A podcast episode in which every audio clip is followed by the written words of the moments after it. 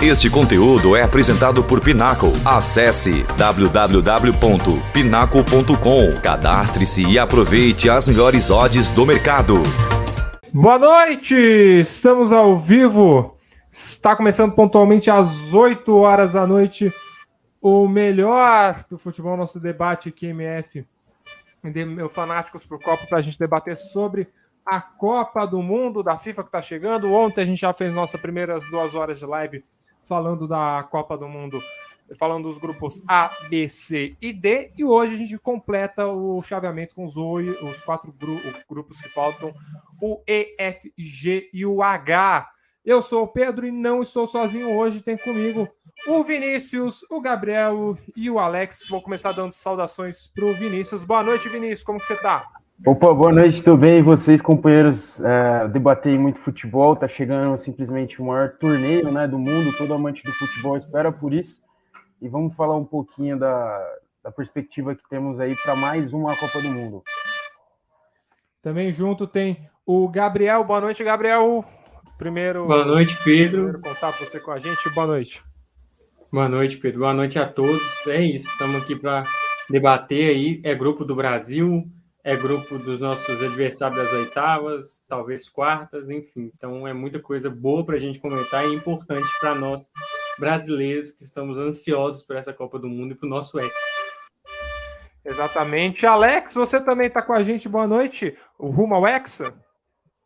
Boa noite, acho que essa expectativa, é, como a gente falou, é um momento, acho que está tudo ansioso, né, para a Copa do Mundo, depois de quatro anos está chegando o dia, é só hoje e amanhã, domingo começa, então vamos um é, debater um pouco sobre a Copa do Mundo.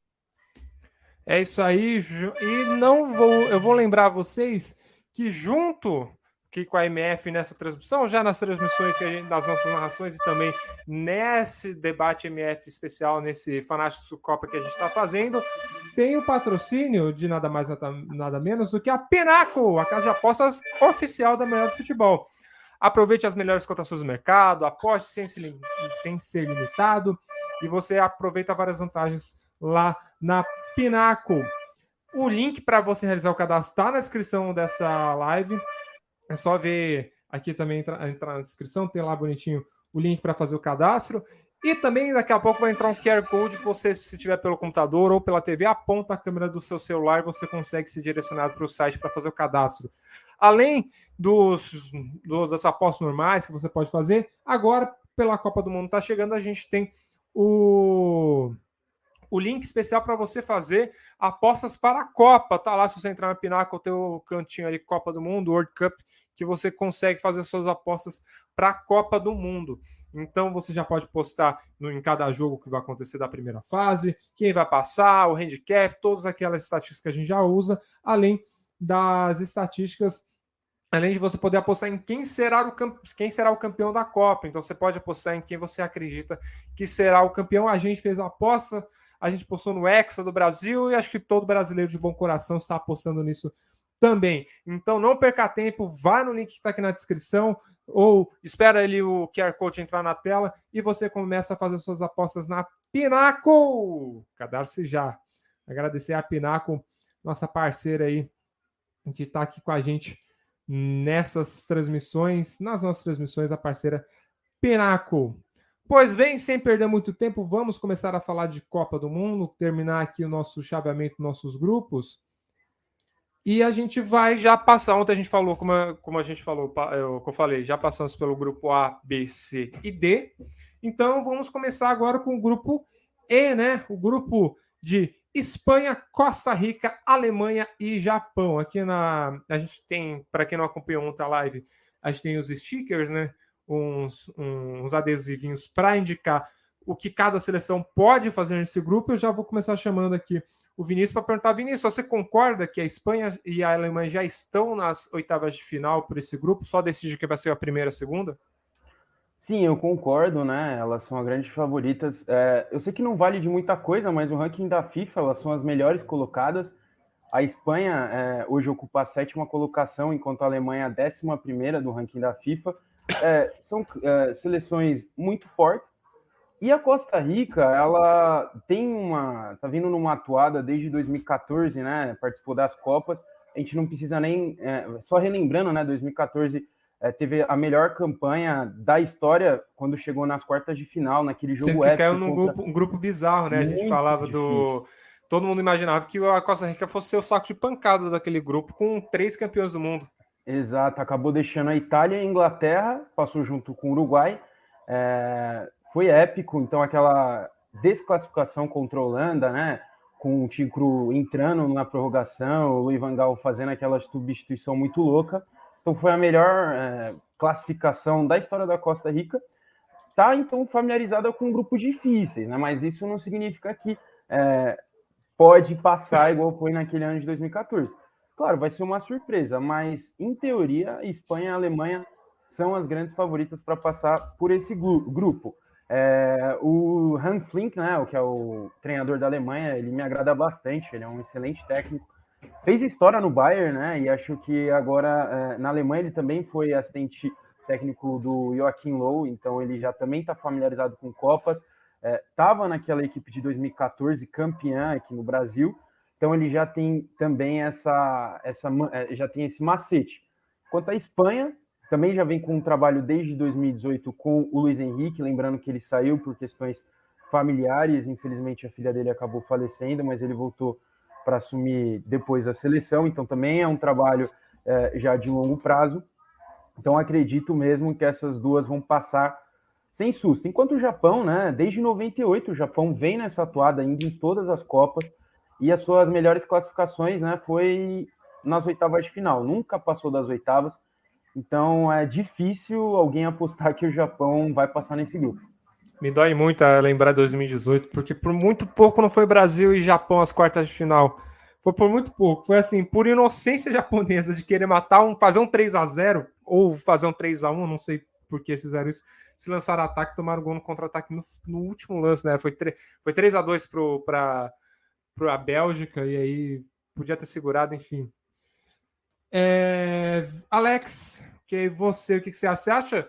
Eu, eu, esse grupo, né? Esse grupo eu acho que é um dos grupos mais fortes, porque a gente, tirando o grupo D, né? Que a gente tem Dinamarca e França, a gente não tem duas potências juntas num grupo só, fora esse e o grupo D, né? E, e é bem complicado para qualquer seleção, mas as duas não devem passar sem sustos, né? É, com certeza as duas são favoritas. Eu acho que é o grupo da morte, junto com o grupo que tem... Vai Portugal também, é um grupo que tem... Mas esse grupo é, tem as duas grandes favoritas, né? A Espanha tem uma grande seleção. É, eu, particularmente, acho que o Luis Henrique se equivocou em algumas escolhas que ele fez durante a convocação. Poderia ser o Thiago ou o Sérgio Ramos. Mas, com certeza, a Espanha está ali entre as favoritas. Não é a grande favorita, mas está ali no bolo de seleções que são favoritas. A Espanha tem um ótimo time, tem uma boa safra, uma boa geração. A Alemanha também. Eu acho que talvez a Alemanha seja um grupo que não esteja tão pronto para essa Copa, talvez seja um elenco para a próxima Copa, né, que a Alemanha levou uma convocação de jogadores mais jovens, optou por isso, mas é um time muito forte. A Alemanha e a Espanha são duas boas seleções que devem dar trabalho na Copa e são muito fortes. É, a Espanha com um característico um pouco diferente, a Alemanha, que eu acho que vai ser a líder do grupo, é um grupo muito jovem, são novos jogadores, o trabalho do Benfica é muito bom. É, tem ali a Costa Rica e o Japão para tentar incomodar, e grupos que têm duas grandes seleções assim, acaba ficando até um pouco mais fácil, digamos, para uma seleção grande ficar de fora, porque talvez ali, se Espanha ou Alemanha perde um ponto ali para Japão ou Costa Rica, pode complicar das duas. Então, eu acho que o jogo da vida, tanto para Costa Rica quanto para o Japão, é ganhar entre elas e talvez ali tentar tirar um pontinho da Espanha ou da Alemanha para tentar sonhar. Mas eu vejo é, Espanha e Alemanha brigando pela primeira colocação é, com tranquilidade, as duas fazendo ali seus seis pontos e brigando entre si no jogo que elas vão se enfrentar para ver quem vai ser a primeira. É, a Costa Rica eu enxergo com uma terceira força, a equipe que é, o Japão, o Japão também vem vindo constante de Copas, mas a Costa Rica atuações melhores em Copas do que a, o próprio Japão. Então, a Espanha e a Alemanha, como as duas grandes forças do fica ali correndo por fora para talvez tentar alguma coisa. Então, eu acho muito difícil conseguir. A Costa Rica também é, mas existe alguma chance. O Pedro, só para também complementar, né? A Costa Rica não fez uma grande fase de classificação para a Copa do Mundo. O ciclo não foi tão bom, né? Exatamente, acabou ficando em quarto, né? Lembrando, né? Ali ela joga com o Canadá, que foi a grande surpresa, ficou em primeiro, com o México, com os Estados Unidos, e mesmo assim classificou em quarto. Então, o ciclo para chegar nessa Copa do Mundo não foi tão legal. O mesmo caso do Japão, que ficou em segundo no grupo de classificação, é, atrás da Arábia Saudita. Então, É, é algo até, né, que enfatiza mais o fato da Espanha e da Alemanha serem as grandes favoritas. E a Alemanha, isso também já está caracterizado no sangue do seu, do seu treinador, fez trinta e seis gols na fase de grupos, né, da, é, da, para classificação para a Copa do Mundo. Tudo bem, era um grupo fácil, teve nove vitórias e apenas uma derrota, mas fazer trinta, trinta e seis gols é muita coisa em dez jogos. Até o, a pergunta que veio aqui do Alex Klein, né? Abraço, Alex. Abraço para quem está acompanhando, né? Você está pelo Facebook, pelo YouTube, pelo, é, pela Twitch, quem também está pelo nosso site e pela, pelos aplicativos de rádio. Muito obrigado pela sua audiência. Já vou jogar também para o Gabriel. Essa pergunta, né? O Gabriel, você acha que tem alguma chance da... da... do Japão ser zebra, você acha? Porque eu acho que até da, do, das duas equipes, entre Costa Rica e Japão, a, o Japão está um pouco mais na frente, principalmente pelo fato da Costa Rica não ter tido renovação, né? A gente, eu na pesquisa fazendo para trazer aqui, a gente tem ainda o Keylor Navas, a gente tem o Campbell, que em catorze... A gente está falando de uma renovação, não é de dezoito para vinte e dois, né? É de catorze para hoje, a gente não tem essa renovação.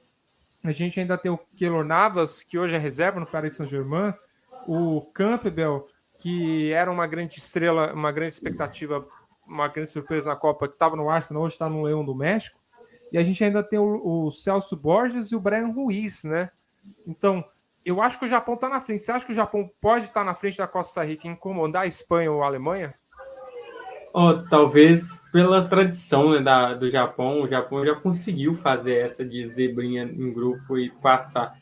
Eu acho que assim, a Alemanha e a Espanha ali, a questão é, vão disputar de fato quem será o primeiro do grupo, mas é aquela coisa, tem o jogo entre elas, que é, é, é o confronto direto, que vai demandar quem passará em primeiro. Mas pode ser ali que Costa Rica ou Japão também peguem, um, tiram um pontinho ali, né? A Costa Rica eu estava pesquisando, eu li até no The Guardian, eles fizeram uma série sobre, analisando todas as seleções, eu peguei ele da Costa Rica, foi a que eu mais escrevi sobre, assim, e, e li sobre, porque foi interessante. Eles dividiram, né, a, a, a fase da, da Costa Rica entre antes do, do técnico, o Luiz Fernando, Fernando Soares, e, que veio na metade de dois mil e vinte e um, isso antes dele e depois dele. Antes dele estava muito ruim, assim, né? Até na chegada dele mesmo não deu muito certo. Eles começaram com seis pontos em sete jogos nas eliminatórias. Muito pouco para começar ali, mas se recuperaram. Nos últimos jogos fizeram dezenove pontos em vinte e um possíveis e chegou ao quarto lugar então e classificou contra a Nova Zelândia na repescagem. Costa Rica vem bem, vem tipo, meio que numa crescente, sabe? Aquela coisa que dá para sonhar ali na Copa então. Tem uma zaga muito boa, estava lendo a importância do Francisco Calvo, que é um dos... um dos zagueiros da, da Costa Rica, muito importante, essa defesa ali pode incomodar Espanha ou Alemanha e tirar um ponto delas. Mas Japão também pode fazer isso da mesma forma, o Japão vem bem, por mais que classificou mal, assim, segundo lugar ali nas eliminatórias, vem, vem para sonhar com a zebra, é exatamente isso, vem para sonhar com a zebra. Dá para zebrar, mas eu acho que ninguém tira da Espanha e da Alemanha, são aquelas favoritas que a gente pega lá na Copa, os favoritos da Copa, Argentina, Brasil, e aí coloca França. Ali embaixo, a gente coloca Espanha e Alemanha. Eu acho que eles estão, de fato, uma prateleira abaixo, por mais que eles sejam favoritos. Mas, como dissemos aqui, é, seleções muito jovens da Espanha, o principal jogador da Espanha que você pensa é Pedri, Gavi, que são meninos muito novos, ganharam o, o Golden Boy recente. E na Alemanha tem... Tem o Kai Havertz, tem o, o... Assim, aí já tem outros caras mais experientes. Tem o Kimmich, que por mais que não seja experiente, experiente, mas tem uma certa experiência. Mas, de qualquer forma, são jogadores novos, jovens, não tem tanta experiência. Na nossa seleção também tem, mas a nossa seleção está, enfim, no nível, eu acho, acima de Espanha e Alemanha. Eles são protagonistas nos times, né? O Kimmich, por exemplo, não é protagonista no dele. Exato. Um, e, e a questão da nossa é que, por mais que tenham os novos, a gente ainda tem.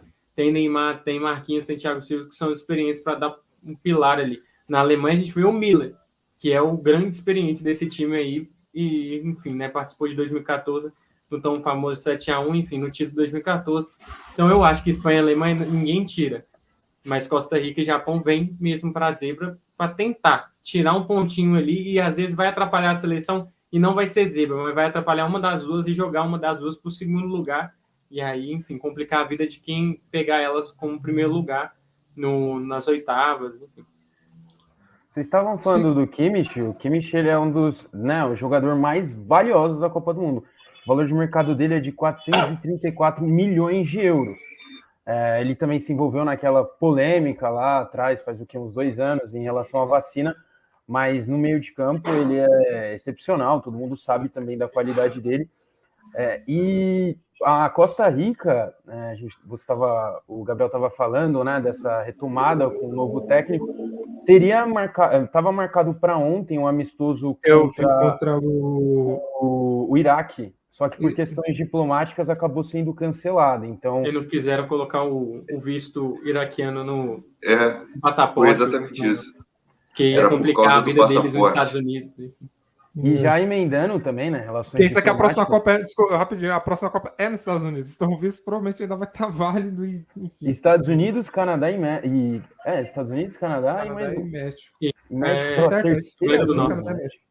Mas pelo que eu vi, a questão deles era... que eles vão muito para os Estados Unidos. Se eles tivessem talvez um passaporte ou se o Iraque poderia problema. complicar eles, é. Eles ficaram com medo de ter problemas por ter ido no Iraque recentemente, depois para ter que entrar nos Estados Unidos, eles estão sempre por ali jogando e tal, eles ficaram com medo e a maioria optou por não é, ter o seu no passaporte, e como era um time, né? Se a maioria não quis, ninguém foi e não teve jogo.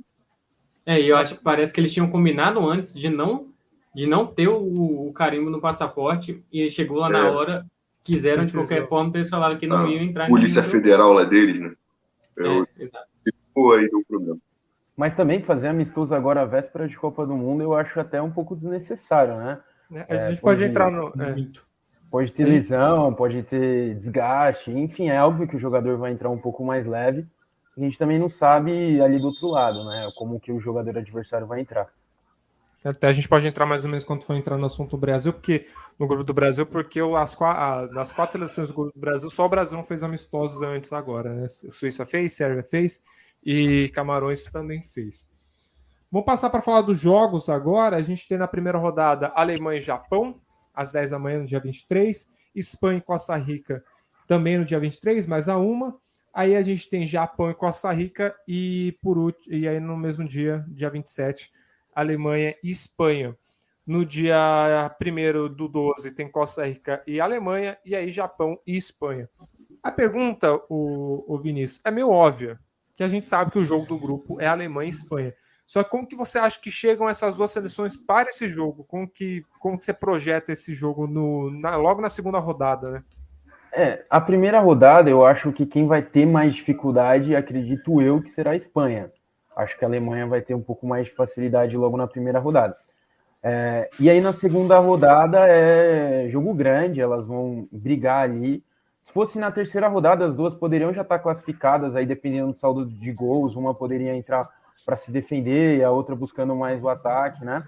É, mas de qualquer forma, como é na segunda rodada, tudo é muito incerto. Por quê? Porque, exemplo, é, caso uma delas percam, né, elas entram na terceira rodada até pressionadas, É, para o jogo, e aí a gente sabe também, Copa do Mundo, tiro curto, é, o psicológico fala muito mais alto também, né? É, com, bem complicado. Segundo, será a segunda rodada, né, o Alex? Tem a posição, né? Tem o sorteio da posição também, mas sendo a segunda rodada é bem complicado esse jogo, né? É, eu acho que o jogo por ser na segunda rodada, talvez como se fosse na terceira rodada, as duas equipes poderiam já chegar classificadas. É, na estreia tem aquele fator de estreia, os jogadores ainda estão sentindo um pouco a Copa, sempre as seleções demonstram um pouco mais de nervosismo, mas pode ser no segundo jogo.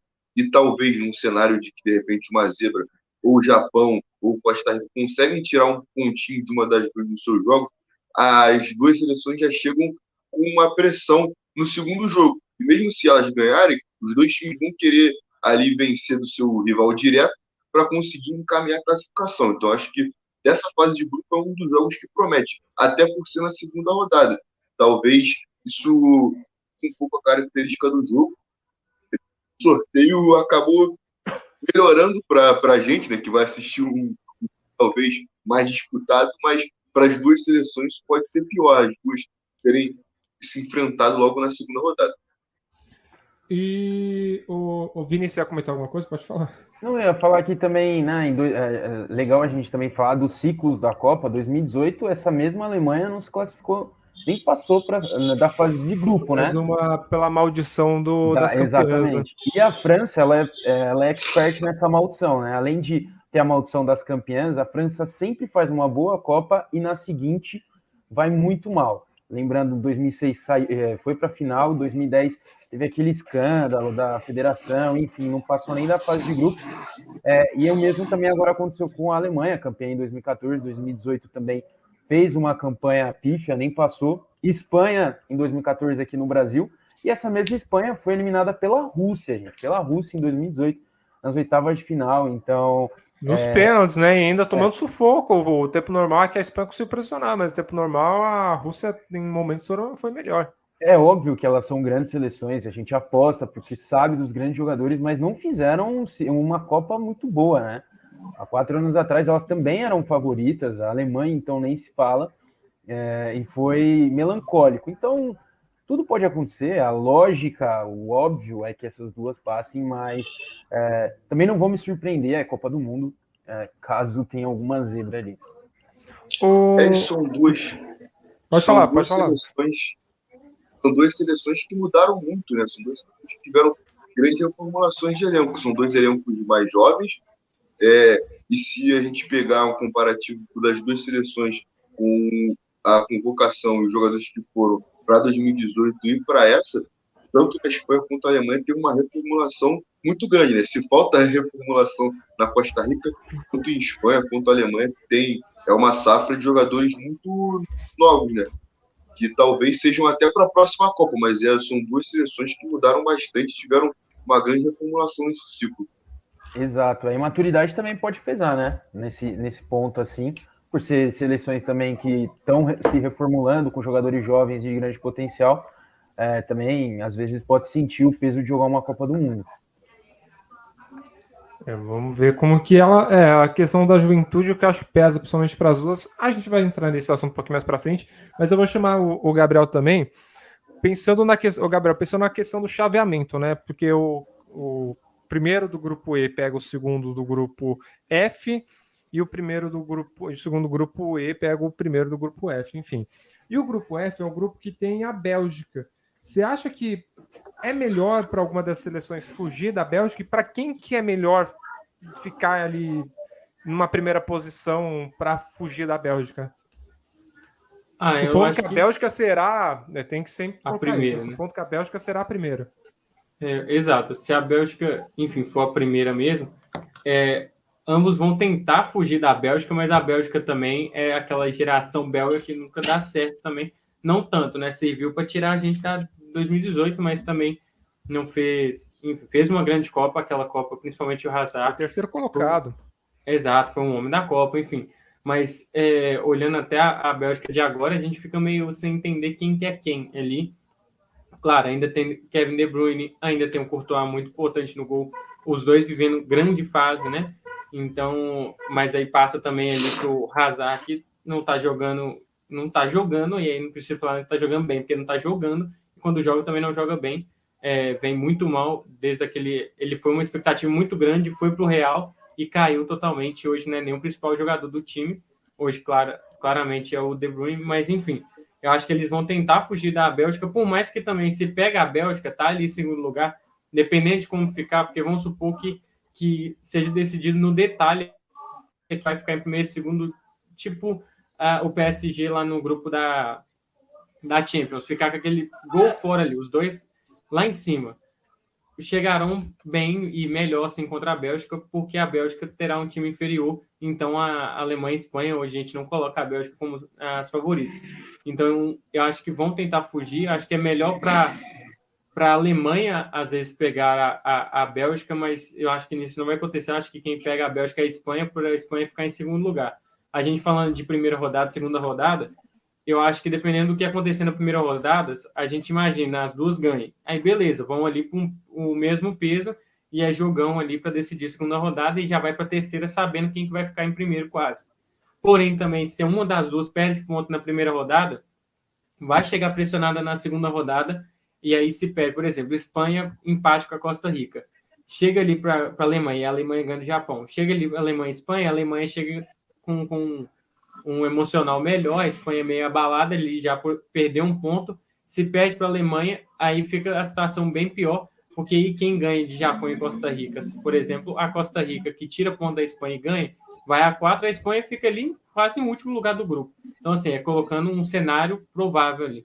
Então, essa primeira rodada vai ser muito importante, e como tem aquele peso de estreia, pode acontecer alguma coisa ruim para as duas seleções, e que já acabe, desde a primeira rodada, já... enfim, avacalha a, a Copa inteira, mas em, em, eu acho que esse segundo jogo vai ser muito importante, e, que, e se um dos dois ganharem, porque pode acontecer também deles ganharem de Costa Rica e Japão, empatarem entre eles e se decidirem no detalhe, igual eu falei. Mas se um dos dois perdem o jogo, a Alemanha e a Espanha, um dos dois sejam vencedores, passa como primeiro, e o outro fica num risco muito grande de nem se classificar, e aí dá zebra no grupo. Então esse jogo vai ser muito importante e para mim que, o que acontecer na primeira rodada define muito essa segunda rodada aí. E vale lembrar que segundo o chaveamento, né, quem passar em primeiro pega o do, o, do F e quem passar em primeiro também pega quem vier de, do chaveamento do quem passar em primeiro, por exemplo. Alguém dessas seleções pode pegar o Brasil nas quartas de final, né? Então a gente pode ter um Brasil-Alemanha, um Brasil-Espanha nas quartas, segundo chaveamento, quem passar em primeiro. Então não vai ser vida fácil para ninguém nessa Copa do Mundo. Agora avançando, vamos falar aqui dos destaques de cada seleção, os destaques que a gente separou. Na Espanha, o Gavi. No, na Costa Rica, Keylor Navas, né, o goleiro passou campeão pelo Real Madrid, agora está no Paris Saint-Germain. Tinha, é, até na hora que a gente estava montando, pensamos em colocar o, o Kimmich, acabou colocamos o Thomas Müller, porque o Thomas Müller, nessa Copa, ele pode bater o Miroslav Klose, né? Como e o é Ronaldo, artilheiro, né? Os dois é, é, é porque como o Miroslav, ou como o Klose hoje é, é o recordista, acaba puxando para ele. Então ele tá... A, ele tem dez gols, né? O, o Klose, ele... Ele tem quinze, se eu não estou enganado, então ele pode estar a seis e te bater o recorde do Klose. E provavelmente deve ser a última Copa também do Thomas Müller pela idade. E no lado do Japão a gente tem o Minamino, um jogador que foi bastante. É, é, se espera, tem bastante prestígio, né? Espera-se dele. Tem o Tomiyasu também do Liverpool, porque eu acho ele bom também, mas eu queria saber do Vinícius, quem desses três jogadores você acha que pode desequilibrar, né? Na, neste grupo em si, quem que é o cara dos quatro jogadores, né? Quem que é a diferença, né? Mesmo que a gente tenha um goleiro no, no meio do, desse, dos destaques. Bom, é, o Keylor Navas, né? Um ídolo lá na Costa Rica, mas hoje ele enfrenta a reserva do P S G. É, um goleiro sempre muito... que acho que ninguém dá muito valor na história, né? Pela importância. O cara foi campeão de quatro Champions League, é, hoje ele é reserva, então foi chutado do Real, ele, é, mas é um baita goleiro, só que também eu acho que para goleiro conta muito é, jogar, né? E como ele não vem jogando, eu acho que isso pesa bastante. O Gavi, é, bom, não preciso nem falar, é um dessa grande geração aí da Espanha, junto com o Pedro. O, quem sou eu para falar, sendo que o Xavi... É, acha ele sensacional, primordial. Então, se o próprio Xavi, que foi um dos melhores meio-campistas do planeta, acha isso, tendo a concordar. Thomas uh, Müller é, né, um cara também que também é muito denominado como grosso, como caneludo, é, por muitos, mas sempre está lá, sempre fazendo seus golzinhos, sempre é, marcando nas Copas. Já o Minamino, eu, eu até me surpreendo ele um destaque, porque ele nunca se firmou. É, no Liverpool, ele nunca se firmou, vive sendo emprestado. É, até o Klopp, que é o Klopp que também tem aquela fama de ser paizão, de cuidar do jogador. Tem uma paciência, né? Chamou a contra... Exato. Pediu o Arthur, né? O Arthur tá no Liverpool hoje. Exato, tem uma paciência, nem o próprio Klopp teve uma paciência com o Minamino. Então, eu acho já que é, não vejo, acho que dos quatro aí, ele é o que menos chama a minha atenção e é o que eu não coloco tanta fé que vai ser o destaque aí uh, dentre as seleções, principalmente do Japão. Não acredito que ele seja o destaque. Uh, o Müller, é, como eu falei, então desses quatro para mim, eu vou apostar no Müller porque eu é, já sei o potencial dele em Copas do Mundo é, e coloco... Ele também tá, tá com um treinador que conhece muito bem ele. A gente, cara, ele tava no Bayern, não vamos esquecer daquele oito a dois contra o Barcelona na Champions. Era o mesmo técnico, o Müller tava lá, praticamente o time da Alemanha é o time do Bayern. Então isso também tem que ser levado em conta. Então eu acho que o Müller vai ser favorecido demais com, é, com esse entrosamento dentro da equipe. É, o, o, Müller, o, o Müller, eu acho que pela experiência também, né, o, o Alex? Eu acho que ele, por, por ter essa garotada vindo da equipe do, do, da Alemanha, ele pela experiência, ele por ser um campeão do mundo, ele pode agregar e ajudar muito nessa, nessa seleção, nessa caminhada pra, na, no Qatar, né? É isso aí, né? O jogador mais experiente, né, do, da Alemanha e um dos mais experientes desse grupo inteiro, né? Porque... se colocar as outras seleções também, talvez o Keylor Navas, que é um jogador muito experiente. Na Espanha existiam jogadores que poderiam, talvez, ser esses jogadores de experiência, o Ziyech, o Sérgio Ramos, o Thiago, enfim, e vários jogadores que poderiam ter esse status de jogador experiente e não tem. E na Alemanha, especificamente, é uma seleção jovem que acaba que Thomas Müller é ali a grande referência. É, tecnicamente, taticamente, com experiência, é um jogador que jogou em dois mil e dez, jogou em dois mil e catorze, jogou em dois mil e dezoito, já tem, vai estar indo para a sua quarta Copa do Mundo, então é um jogador que conhece, já foi campeão de Copa, então é um jogador que conhece o que fazer e pode passar ali mais calma para esse elenco jovem da Alemanha, e não só calma, também acaba sendo um para-raio, né? Por ser um jogador mais experiente, ele acaba concentrando mais a pressão para cima dele e deixando os jovens jogadores um pouco mais, digamos que, aliviados, sem essa pressão enorme e sem contar que ele é um grande craque, né? É, ele não tem até nem o, o jeitão dele, não é um jeito de um jogador de futebol assim, mas craque, ele é meio bom na movimentação dele, mas é um craque, um jogador que sabe fazer, sabe se movimentar, é muito importante para o Bayern e é muito importante para a Alemanha. Então, com certeza, ele tem tudo para ser até um dos caras da Copa. É, acho difícil ele conseguir ali os cinco gols para passar o doze, empatar com o doze, mas ótima Copa. Ô, Gabriel, minha pergunta para você vai ser sobre o Keylor Navas, né? A gente ontem conversando sobre, falando dos grupos, né? Quando a gente chegou no grupo C, que, que é o grupo da Argentina, Polônia, México, e mais uma seleção que eu esqueci qual que é, vai ter o México no grupo, o, a gente falou, o destaque do México, obviamente, foi o, que, foi o Ochoa, que aparece de quatro, quatro anos para fazer um milagre, e a gente conversou que quando o, o seu goleiro é o destaque, quer dizer que tem um problema em outra, no, no, no jogo, no, no seu time tem algum problema. Isso vale para Costa Rica também, porque, querendo ou não, dos jogadores de dois mil e catorze, o único que se firmou no cenário internacional foi o Navas, que jogava no Levante, foi para o Real Madrid, ganhou que ganhou, e sendo importante, hoje está no P S G, mesmo amargando a reserva para um goleiro que não vai para a Copa, né? Porque a Itália não foi, o Donnarumma está fora. Você acha que isso é um, a Costa Rica tem um problema, uma vez que o Navas é o destaque? Eu acho que não só o Navas ser um destaque, mas igual eu falei, o Calvo ser um zagueiro e ser um destaque. Acho que aí depende muito da, de, da defesa. Enquanto eu estava lendo também sobre a Costa Rica, ela, eles passaram naquele jogo contra a Nova Zelândia, ganhou de um a zero.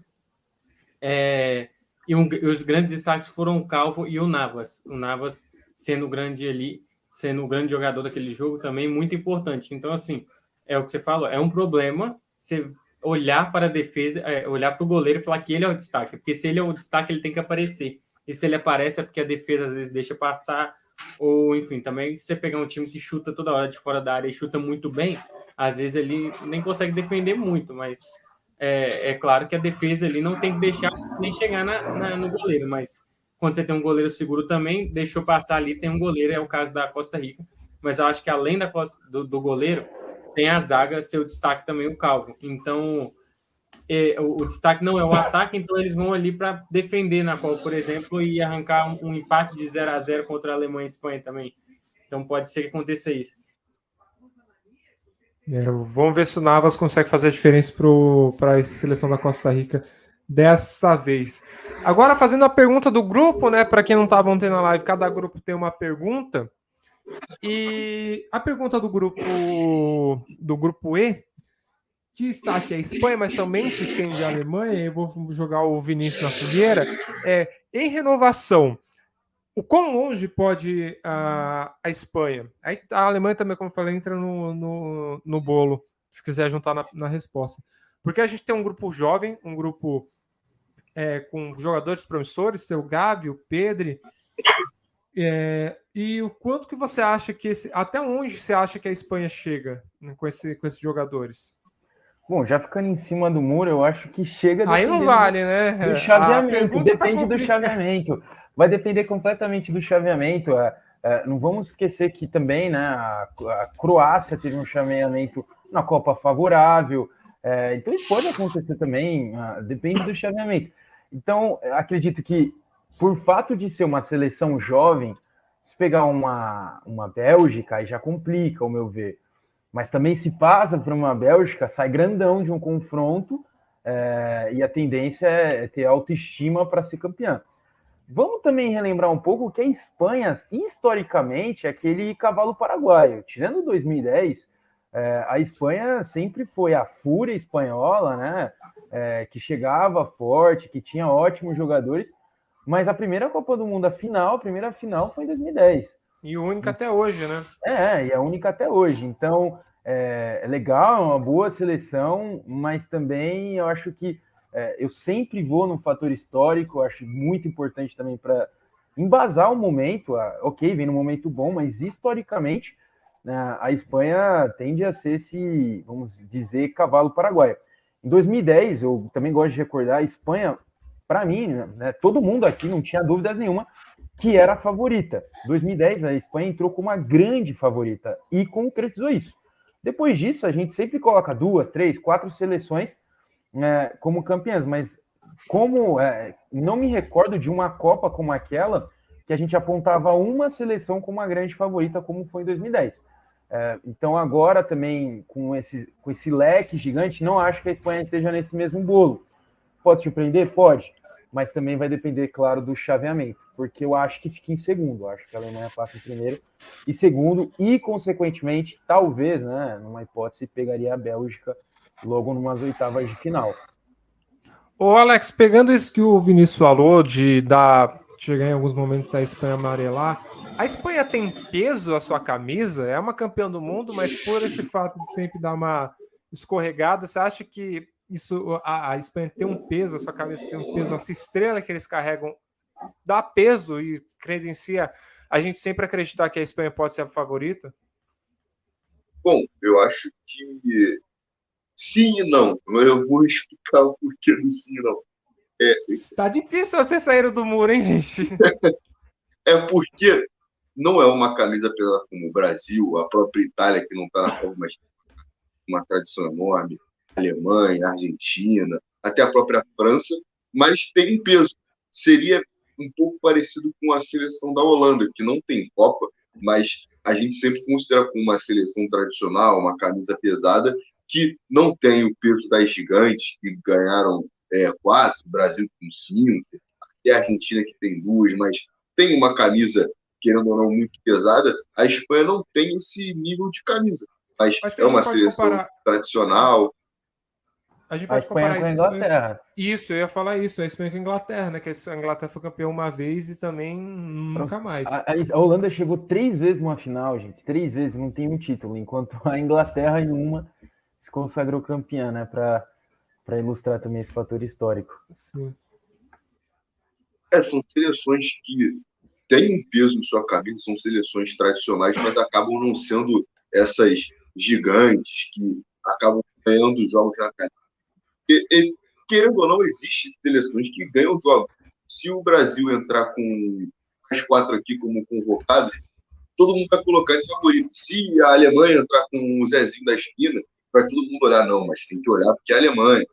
Não sei se isso ocorre, por exemplo, com a Espanha. Se a Espanha tem uma seleção, talvez ela não entenda quanto uma seleção com mais tradição, que, querendo ou não, pode vir com jogadores ruins, digamos assim, que mesmo assim vai haver um respeito das outras seleções. É, vai lembrar que o dez da Espanha nessa Copa é o Asensio, né? Então, tem essa questão também. Ô, Gabriel, para você, vamos ver se você sai do muro. Só não vale Espanha... ele ficar impedido, né? Só não vale ele ficar impedido. É. E é. Eu, ele e o Morata ali na frente é difícil, cara. O Morata também. O Morata é impressionante. O Morata é um centroavante que eu não gostaria de ter no meu time, viu? Porque compensação que eu tenho quase Morata no meu time, né? Que é o, o cara que precisa de mil chances para fazer o gol, mas enfim. Eu tenho um Morata, Morata no meu time. Seria né? reserva do reserva. Eu tenho um Morata no meu time, um cara que vive impedimento e parece que não tem essa muito direito. Fica aí o questionamento, fica aí. Fica aí a dúvida para Fica a dúvida time. aí. É. Mas o Morata Gabriel... seria terceiro reserva no meu time. Terceiro reserva. É. Impressionante o Morata, eu acho que... Ah, tem essa questão do centroavante também, né, Gabriel?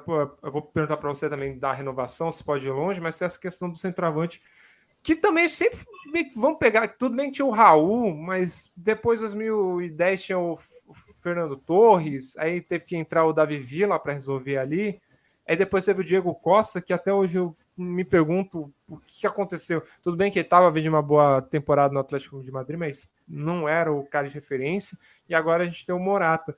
A Espanha pode ir longe com esses jogadores, principalmente falando nessa questão do ataque, ô Gabriel? Eu acho difícil se for olhar Morata e Asensio, mas se olhar mais o meio-campo, vai longe. Mas eu acho que assim, é isso que peca a, a Espanha e pode fazer com que ela não chegue tão longe quanto a gente espera. E não passe ali das oitavas, por exemplo, ou não passe das quartas. Se, passa, se chegar nas quartas ali, já é uma boa Copa para uma seleção que tem Gavi e Pedri como as grandes, as grandes referências.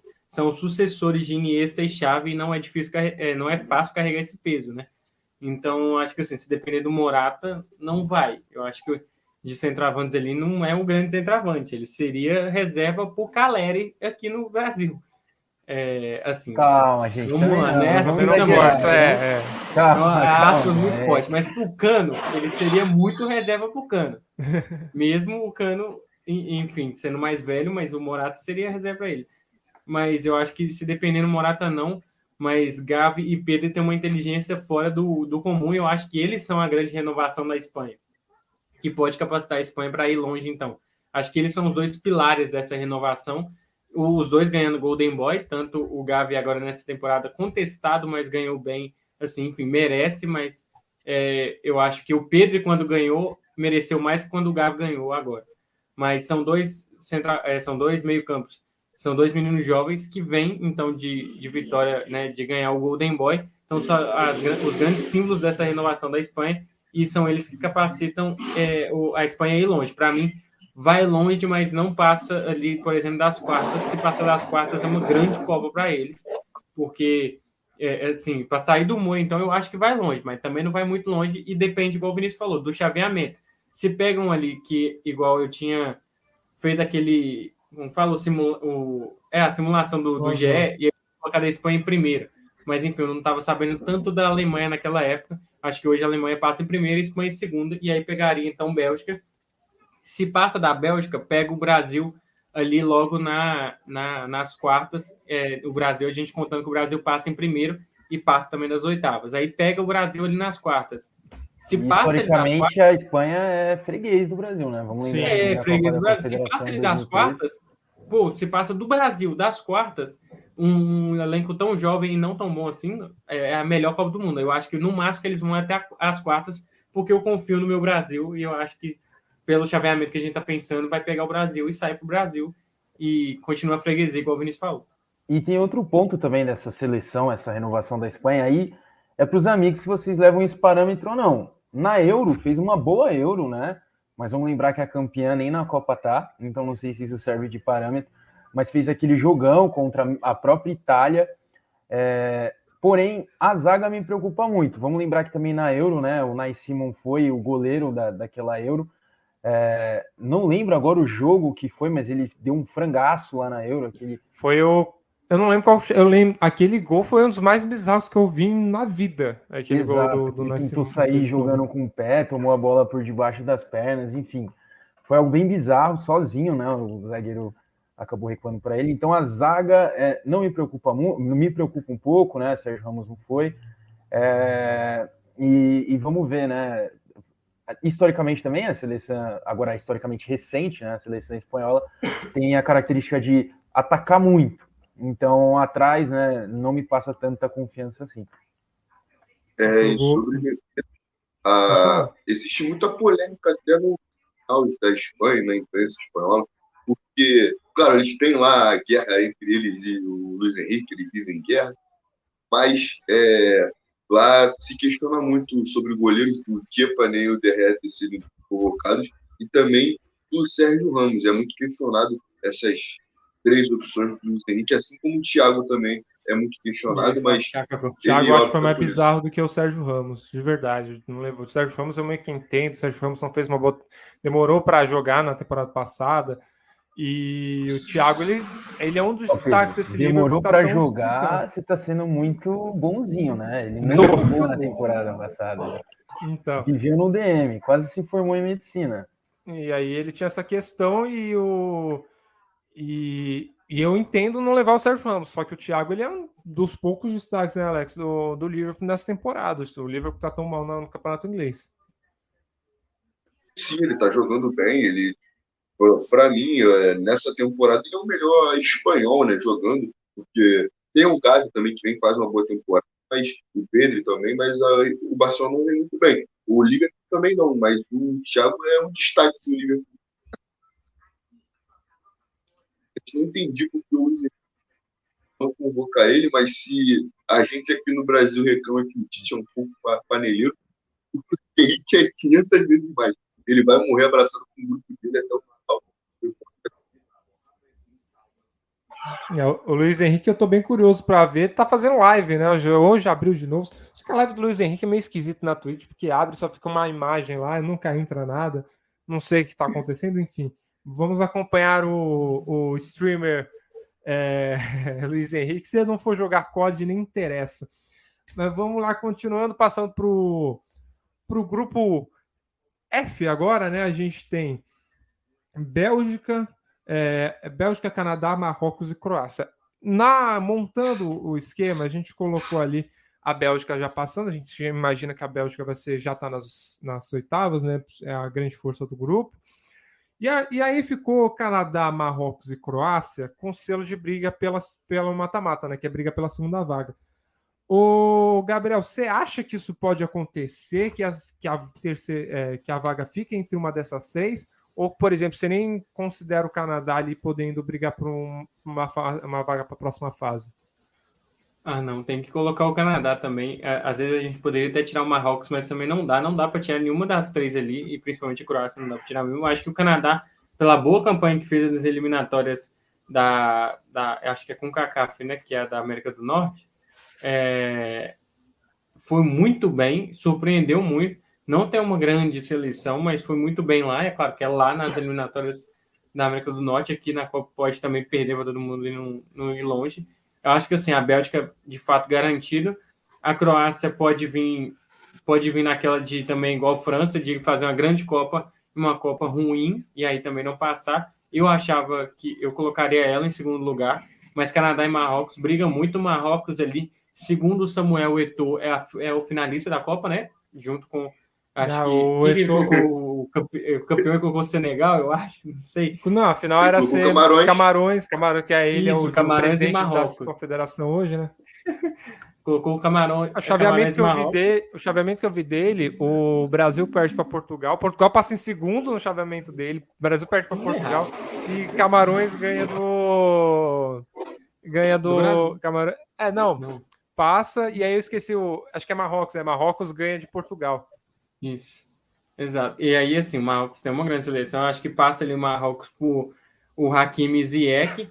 eu acho que mais o Ziyech, assim, nos clubes, o Ziyech acho que vai até melhor que o Hakimi. O Hakimi ainda é contestado ali no P S G, por mais que para mim tenha a posição cravada dele ali na, naquela jogo... lateral direita, a ala direita ali. O Hakimi joga... jogo do, do Paris Saint-Germain antes da pausa, aqui na M F, ele jogou demais, fez gol até, jogou, mas ele jogou bem. bem.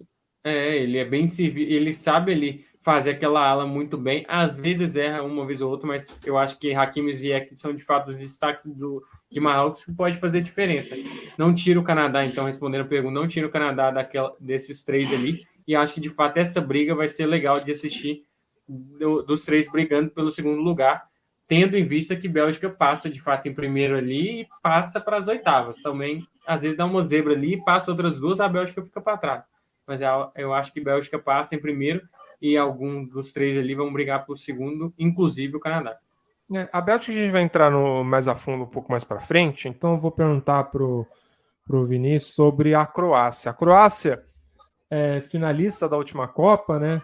Eu particularmente torci para a Croácia na final, não deu certo, a França era muito superior, mas a Croácia, ela tem uma possibilidade de repetir o feito, ou você acha que hoje a Croácia ela está abaixo e é capaz de ela ficar até fora da, do mata-mata?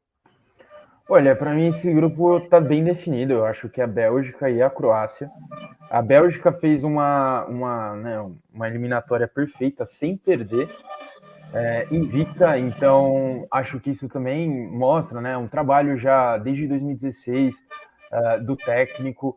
Uh, a Croácia também tem um, um técnico que já faz cinco anos já dentro no comando, ele estava no comando da seleção que foi, que chegou, né, na final e acabou perdendo. Uh, a Croácia também fez uma, uma boa uh, fase de classificação, só perdeu uma vez, e claro, tem Luka Modric, né, gente, então uh, eu acho que, que isso também é um grande diferencial, é uma equipe, é uma equipe experiente também já.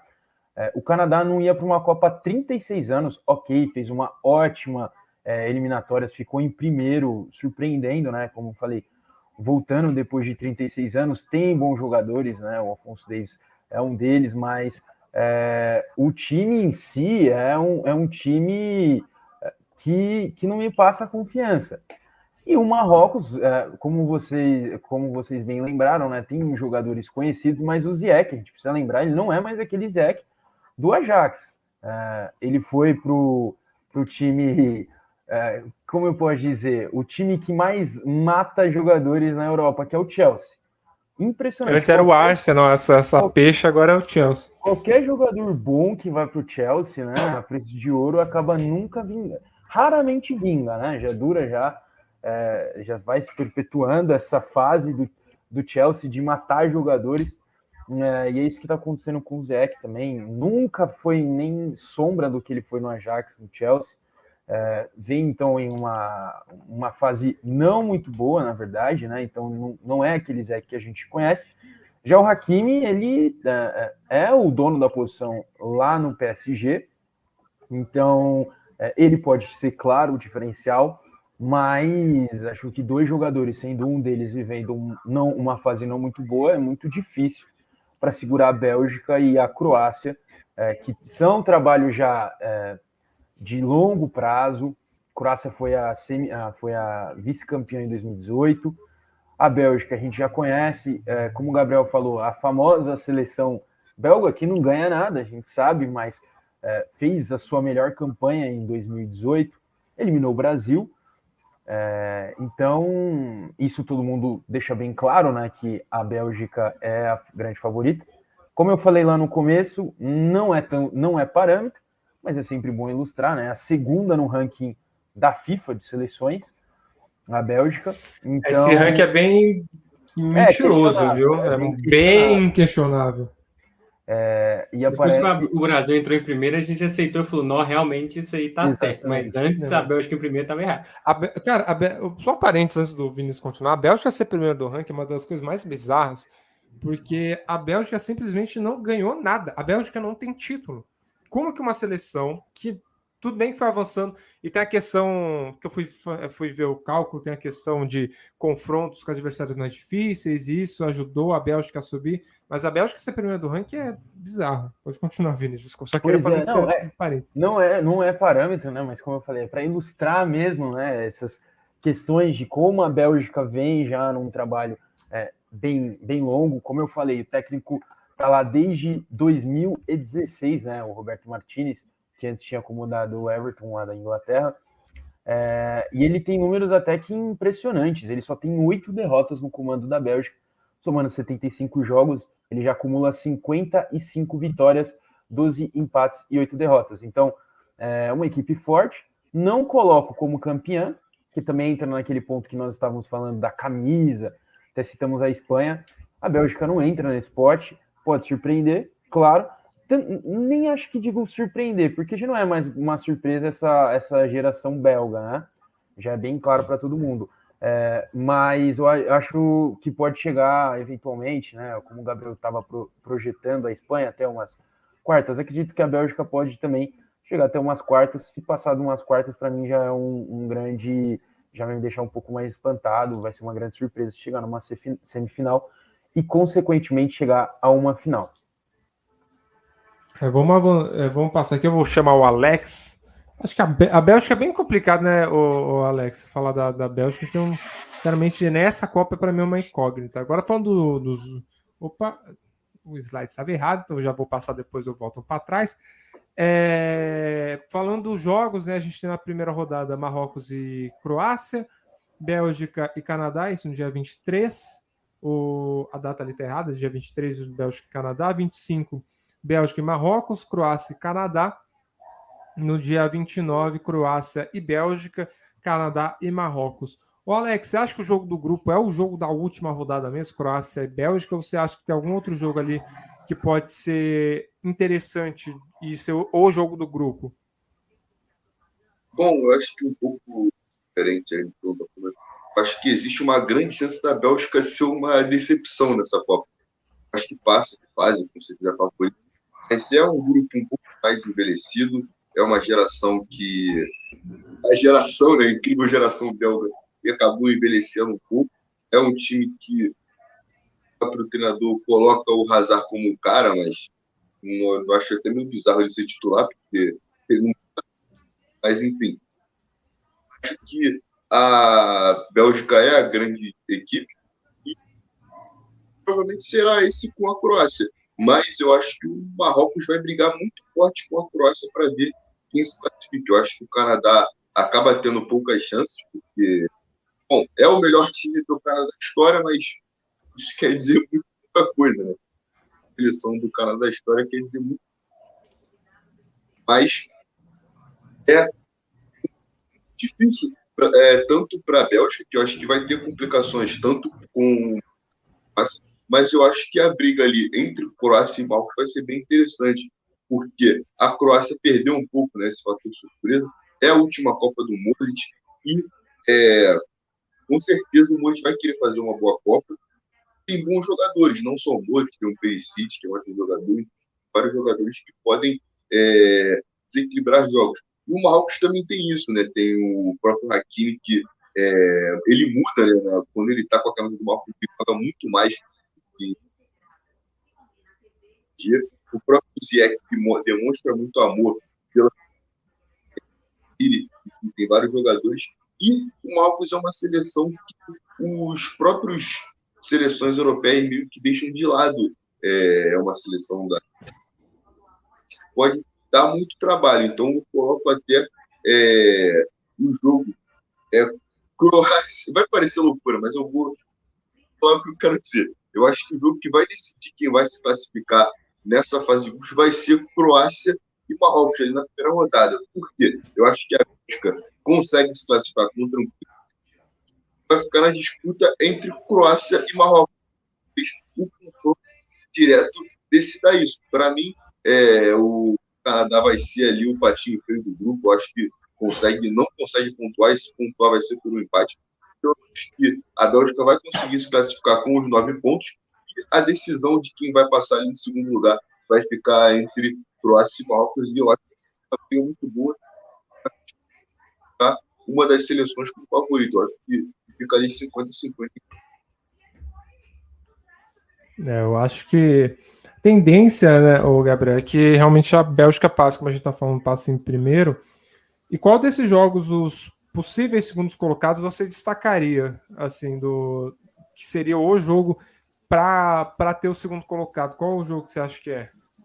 Eu acho que o da primeira rodada, Marrocos e Croácia, pelo peso de estreia e seu peso, igual o Alex falou, de serem os dois times que vão brigar pelo segundo lugar, ali é muito importante, porque a Croácia, igual o Vinícius falou, tem a tradição, vice-campeã em dois mil e dezoito, pode chegar melhor, chega melhor, em teoria, assim, que Marrocos, é, em questão histórica, em questão, enfim, mas se perde ali também para Marrocos, Marrocos pode tirar essa vaga, então, da Croácia, do segundo lugar, é, a gente pensando que Bélgica é primeiro e Croácia é segundo, por exemplo. Mas é difícil cravar. Eu acho que, assim, é, é o primeiro, então, a primeira rodada, Marrocos e Croácia, é um jogo muito importante. E o grande jogo da, do grupo, terceira rodada, Croácia e Bélgica. E ali também é, pode decidir, porque se chegar ali e, e, e Croácia e Marrocos estiverem na mesma situação, de novo a Croácia, né, é, eu falando assim, Marrocos lá no primeiro, tivesse ganhado, aí eu colocando Croácia para baixo, acho que a terceira rodada ali, se Croácia e Marrocos estiverem na mesma pontuação, é, vai ficar mais complicado para a Croácia, e aí pode a Croácia pode perder a vaga, porque a Croácia joga contra a Bélgica, que a gente está colocando como primeiro do grupo. Então, o grande jogo para mim, do segundo lugar ali, é Marrocos e Croácia, primeira rodada, mas o terceiro, a terceira rodada, ela como um todo, é muito importante para definir esse segundo lugar. Eu acho que a terceira, eu acho que vai ficar, acabar ficando na terceira rodada mesmo, porque são as seleções mais fortes da chave, né? Eu ainda não descartaria totalmente é, o Canadá. Eu acho que o Canadá fez um bom ciclo, tudo bem que a CONCACAF não é parâmetro para nada, mas eu acho que pode acabar surpreendendo ali o Canadá. Falando dos destaques de cada time, né? A gente tem na Bélgica o Kevin De Bruyne, na, no Canadá o Afonso Davies, o Marrocos, o Hakimi e o Luka Modric na Croácia. O Vinícius, falando um pouco do Modric, o, hoje a Croácia, eu acho que é a, deve ser a última Copa do Modric, ele já, já tem trinta e sete, eu acredito que seja a idade dele, e a Croácia pode, tem que ficar preocupado com isso, do seu principal jogador tá começando a encaminhar para o fim, e não ter uma, a gente não tem uma promessa croata surgindo, né? É, esse é o grande ponto. Não, não, não vejo um sucessor para o Modric. É, e até difícil, né? O Modric é craque, tá nessa prateleira é, de grandes jogadores do futebol mundial, então não nasce o Luka Modric é, a cada ano. Então vai ser difícil mesmo é, isso, mas não, não está nem perto de um jogador parecido ou algo similar a um Luka Modric é, na seleção da Croácia. Então, por isso que, para mim, nesses grandes destaques, né, o Afonso Davies é um grande jogador, é, mas carece de bons companheiros, e enquanto o De Bruyne é fora de, fora de série, o Modric também, mas o que pesa nesse caso é a idade. O Modric tem trinta e sete anos, então já, é, já tem mais idade. Vamos lembrar que em dois mil e dezoito ele chegou muito baleado também, ele estava muito exausto, que a Croácia fez jogos é, também durante aquela Copa muito é, exaustivos. Então, naquela Copa que ele estava quatro anos mais jovem, ele já sentiu cansaço, tudo leva a crer que agora, né, quatro anos depois, ele é, vai, vai se cansar mais, porque é o que vai ser exigido da Croácia. Enquanto o De Bruyne é mais jovem, tem uma, uma, uma equipe muito mais forte ao seu lado, o que leva, né, a, a crer que, que ele vai desempenhar uma boa Copa. Vocês acham que o De Bruyne fez uma boa Copa em, em dois mil e dezoito? Ele, ele a, a, ajudou ali a destruir o nosso jogo, né? Acho que não foi o destaque daquela Copa da é, Bélgica, mas foi, acho que foi muito bem e fez um gol, né, na, contra a gente. O destaque para mim foi o Lukaku, o De Bruyne. De Bruyne também não era o De Bruyne de hoje, né? Eu acho que há quatro anos atrás já era um jogador bem... Hazard também foi bem em dois mil e dezoito. Isso, o Hazard estava bem também. Foi o, um grande o momento de... dele na carreira. O De Bruyne não era o... o cara como ele é hoje. Eu acho que ele tinha um tamanho um pouco menor, não é? Sim, é, ele tinha um tamanho não, não tinha um, um Pep Guardiola ainda para lapidá-lo, como vem lapidando durante todo esse tempo já. Isso aí, eu vou passar agora para o Alex. Uh, vou voltar aqui para trás, passar para o Alex. A pergunta do grupo, que a gente falou da geração belga, ele mesmo falou da incrível geração belga, piriri pororó. Eu quero saber, o momento da geração belga passou ou ainda a gente pode esperar? Porque se você parar para pensar, eu acho que o momento da gera... da... dessa incrível geração belga foi dezoito. Hoje a gente tem jogadores mais envelhecidos, eu acho que é a última Copa de vários jogadores ali, e a gente é a última chance da Bélgica, né? Você acha que ainda pode falar, pode se falar alguma coisa da geração belga, ou a gente é, tem que tomar cuidado? Porque também vai lembrar que o Lukaku tá voltando de lesão, o, o Hazard, ele não é titular nem perto, ele foi engolido ali pela concorrência que foi chegando no Real Madrid. E ele tá até uma foto que apareceu hoje do, do amistoso, que vai lembrar que a Bélgica perdeu de dois a um para o Egito hoje. O Hazard tava bem fofinho, vamos dizer assim. Parecia ali tá um pouquinho cheinho o, o Hazard. E aí, ô Alex, passou o momento ou ainda dá para espremer algum suco dessa laranja, bel, laranja desse chocolate belga do, da, da Bélgica? Acho que ainda é uma seleção forte, mas com certeza passou ali, né? Os jogadores, os seus principais jogadores. É, o Courtois continua sendo um baita goleiro, eu acho que ele até chega é, melhor do que ele chegou na última Copa, apesar de que ele pegou tudo mais. Mas ali, é, a equipe joga com três zagueiros que, como vemos, é uma equipe para saber quem vai ser um dos três. Aí, dos principais jogadores, tem o De Bruyne, que ainda vive um grande momento, e, bom, é um ex-jogador de futebol em atividade, provavelmente vai se titular na seleção, mas é, tá completamente fora de forma, não tem ritmo de jogo, então ele com certeza chega em muito, não só baixa, né, em comparação com a última Copa, é quase outro jogador. É, talvez ali, nesse fórmula de meio de campo, junto com o Kevin De Bruyne, o jogador seria ou o irmão dele, né, o Thorgan Hazard, que até se a gente olhar para a passada, ninguém imaginaria que o Thorgan seria o, o Hazard, ele seria o melhor, né? E hoje, com certeza,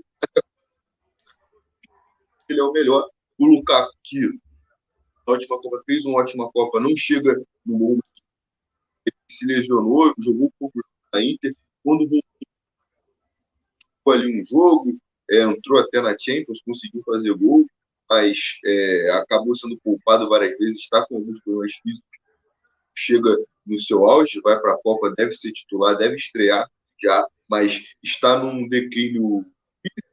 Alguns jogadores já se aposentaram, como o próprio Kompany, que era um pilar defensivo da, da seleção belga, se aposentou.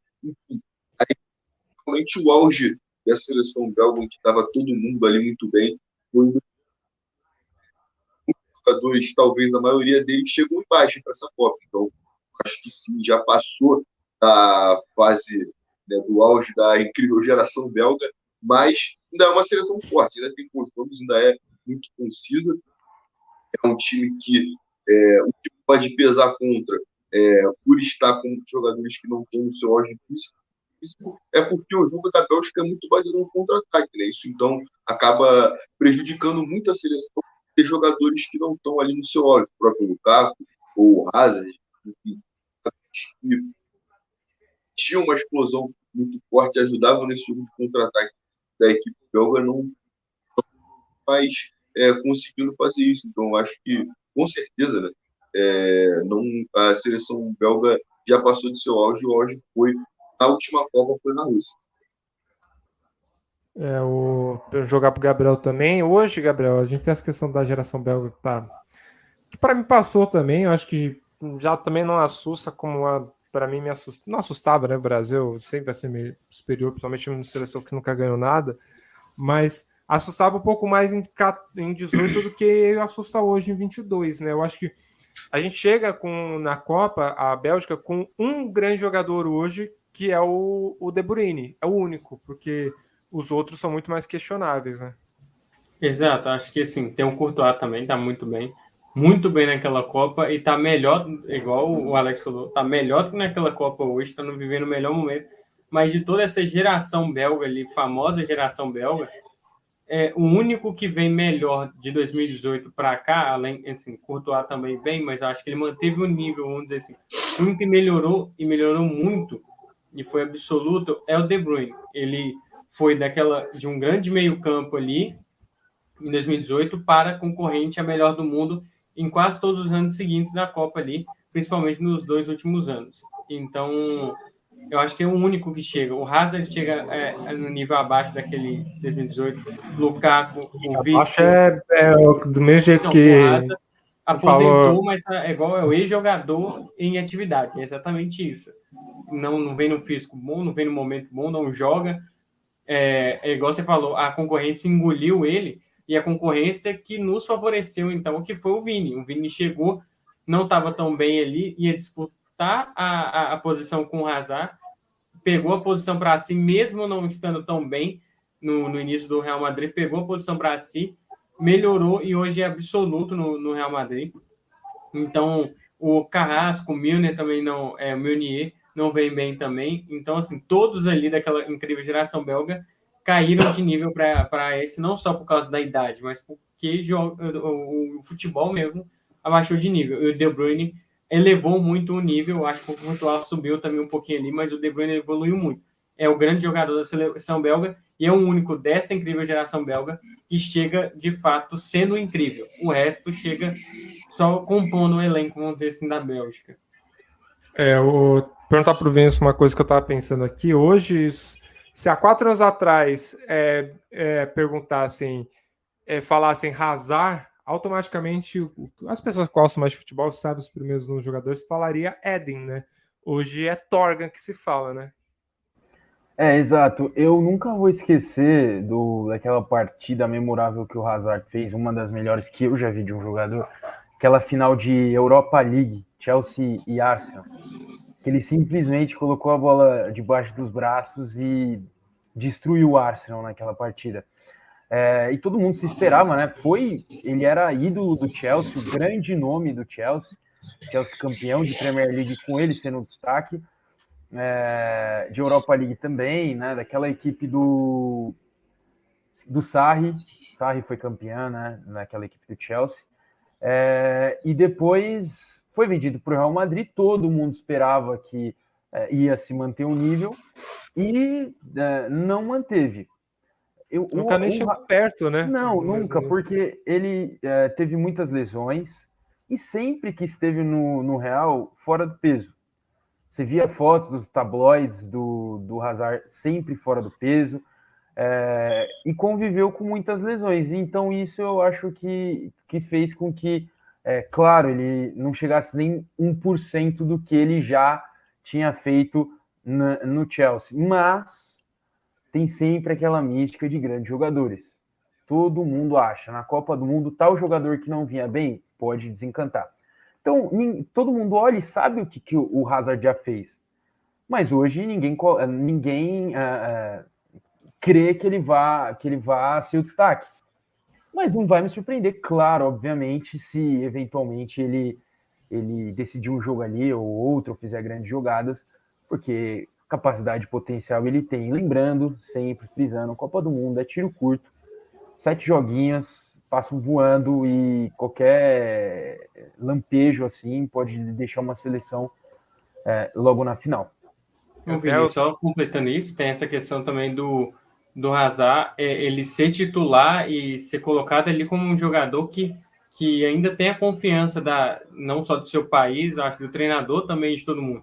Então essa confiança que dão ele ali não dão no Real, então por isso também que ele não rende no Real, mas aqui ele pode vir a render, igual você falou.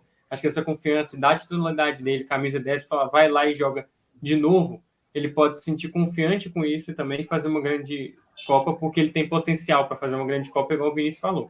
E a gente já viu vários jogadores que não estavam com prestígio nos seus clubes e na seleção tinha prestígio e jogavam muito bem. Eu posso citar um exemplo do, de um jogador próprio do Real Madrid, o Bale. É, na época que o Bale não queria mais jogar, né? Tinha abandonado. Tem o Coutinho também, né? No Brasil ele sempre veio bem. A gente, no, a gente pode falar, voltando um pouco mais para trás, é prestígio com, não necessariamente na seleção, mas com o treinador também, é o Ronaldo, né? Em dois mil e dois, que tava com, não estava com o joelho, né? Foi, foi bancado pelo, pelo, Filipão. Pelo, é, pelo Filipão. Mas, é, então a gente tem casos assim, né? Como eu falei, o Bale não jogava no Real, ou vinha mal, mas na seleção ele simplesmente deitava, simplesmente jogava, era o cara, chamava a responsabilidade para si. Como você citou, Ronaldo, né? Craque, mas naquela Copa de dois mil e dois estava baleado e ele foi lá e uh, chamou a responsabilidade para si. Porém, há controvérsias, depois a gente até pode falar sobre isso. Para mim, né? Há controvérsia sobre quem... Quem foi o melhor na Copa de dois mil e dois? Yes, eu, eu sempre fico com o Rivaldo, porque para mim ele... É, bom, jogou no meu time, então isso também tem um, um diferencial, né? Mas, de qualquer forma, o, a seleção belga dá essa confiança para ele, como o Gabriel muito bem lembrou, e, e com confiança, um jogador que, é, que já foi destaque, é, é possível, quem sabe, voltar um brilho, né? Eu até coloquei, trouxe essa foto aí só para mostrar como que o Hazard estava hoje no, no jogo. Pode ver que ele realmente está é, um pouco tá mais... Meio, tá meio cheinho mesmo. Tá Pode mais ser tipo é, o Ronaldo do Corinthians, hein? A gente ah, falou, não. que, a, gente falou que a concorrência engoliu ele e ele saiu engolindo outras coisas também, porque ele tá mais... Pois é, tá feio. É. Vamos só voltar sobre aqui. O Hazard, é, o próprio Marquinhos, o treinador da seleção belga, ele meio que deu uma cutucada no Ancelotti e falou algo como tipo, não... É, não é exatamente isso, mas como se ele soubesse cuidar do Hazard e o Ancelotti não tivesse tanto trabalho, algo como, tipo, tem como eu cuidar do Hazard que iria dar dez para ele, que ele seria o cara da seleção. Às vezes funciona, ele está tentando também dar moral para o jogador, que querendo ou não, é um dos mais talentosos dessa geração belga. Talvez o mais, ele junto com o De Bruyne, em questão de talento, com certeza é um dos talentosos. Acho que na seleção dá para fazer isso, só que no Real Madrid realmente não dá, porque quem, com quem ele concorre é, é, é bizarro. O Vini Júnior está a anos-luz do, do Hazard. Acho que o Hazard, na verdade, deveria, deveria procurar outro time. Não sei se ele se é melhor ele continuar no voltar para o Chelsea, né? Melhor Hazard voltar para o Chelsea, quem sabe assim ele... É, e o Chelsea está precisando de qualquer ajuda no Chelsea também. É bem-vinda. Uma hora e quinze, dezesseis minutos de live, agradecendo mais uma vez sua audiência, sua participação aqui com a gente. Mais uma vez, se você estiver pelo Facebook e não curtiu a página, curta. Se você estiver pelo YouTube, faz aquele ritual que todo youtuber pede, se inscreva, deixa o like, ative as notificações, comente alguma coisa aqui que, se for interessante, a gente traz para o debate. Se estiver na Twitch, segue a gente. Muito obrigado você que está pelos aplicativos de rádio e pelo nosso site, ou melhor, futebol ponto com ponto b r, esses apenas por áudio. Vocês estão perdendo um belo slide, mas enfim, tá demais aqui também a nossa transmissão. Vamos seguindo, porque agora chegou o momento que todos estavam aguardando. Vamos falar do grupo G. Chegamos ao grupo do Hexa. A gente tem o Brasil ali passando. A gente, o Brasil já nas oitavas. O, a Sérvia e a Suíça brigando pelo mata-mata e Camarões, o saco de pancada do grupo. É... O, o, o Alex, é, é realmente o Brasil o super favorito ou a gente tem que ter cuidado? Porque eu vejo muita gente falando, ah, tem que tomar cuidado com o grupo, o grupo não é tão fácil quanto parece e tal. Eu, particularmente, não me assusto com os adversários. Tudo bem que são adversários que não têm peso de camisa, como a gente falou no momento que falou da Espanha. Ao mesmo tempo, são adversários que eu acho que o Brasil não tem que se assustar nada, a gente vai entrar nos destaques depois, mas eu acho que a, as pessoas também estão... Tem que tomar cuidado, mas o bicho, o, o, o bicho aí não é de sete cabeças, acho que tem no máximo duas cabeças só, não... No, que nem a águia ali da Sérvia, não tem que ter tanto medo assim da, da, dessa, dessa, desse grupo do o Brasil. Bom, o Brasil com certeza é um favorito no grupo, tem tudo para fazer os quatro pontos, mas é um grupo bem difícil.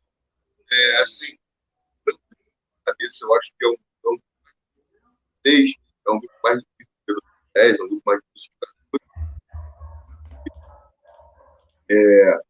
Acho que o principal ali, adversário, vamos dizer assim, por mais que seja favorito do Brasil, vai ser logo o jogo da estreia, que é a Sérvia. Até porque a própria Sérvia enxerga, né, a seleção brasileira como a grande chance de conseguir passar. Porque a Sérvia acredita que se ela conseguir tirar ali um pontinho do Brasil, que seja, ela ganha muita vantagem para conseguir essa segunda colocação do grupo.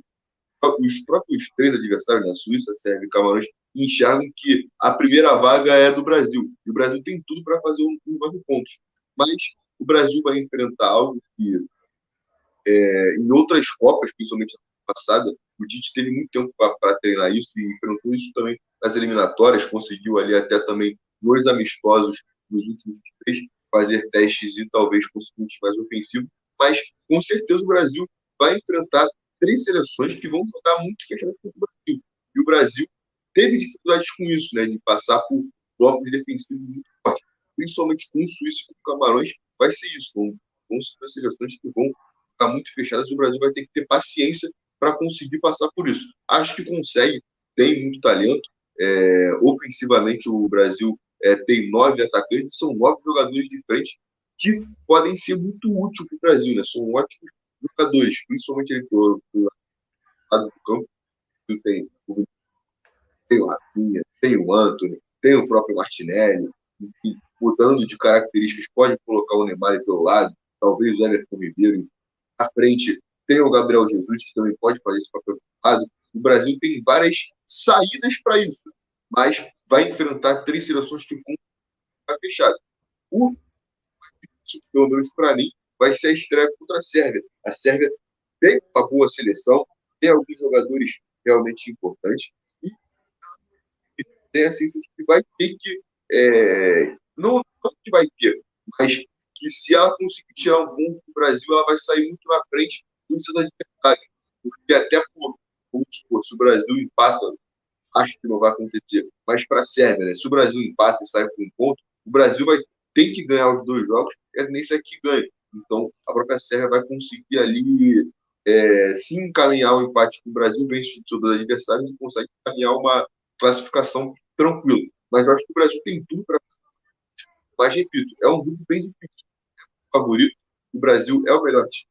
Mas é, muito, é, é um grupo difícil que o Brasil pode se complicar até pela forma que os adversários vão jogar. Mas eu acho que o nosso principal adversário como favorito é a Sérvia, até porque são os maiores jogadores, né? Tem o Savic, o Kostic, o Tadic, o Vlahovic, são todos jogadores com it, né? Mas, enfim, são esses jogadores que são bons jogadores e estão ocupados a jogar.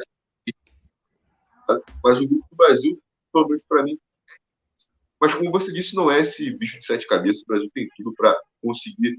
Se o Brasil jogar o que pode, que sabe, com o seu nível e sabendo passar por essa defesa, o Brasil tem tudo para fazer ali três vitórias com tranquilidade.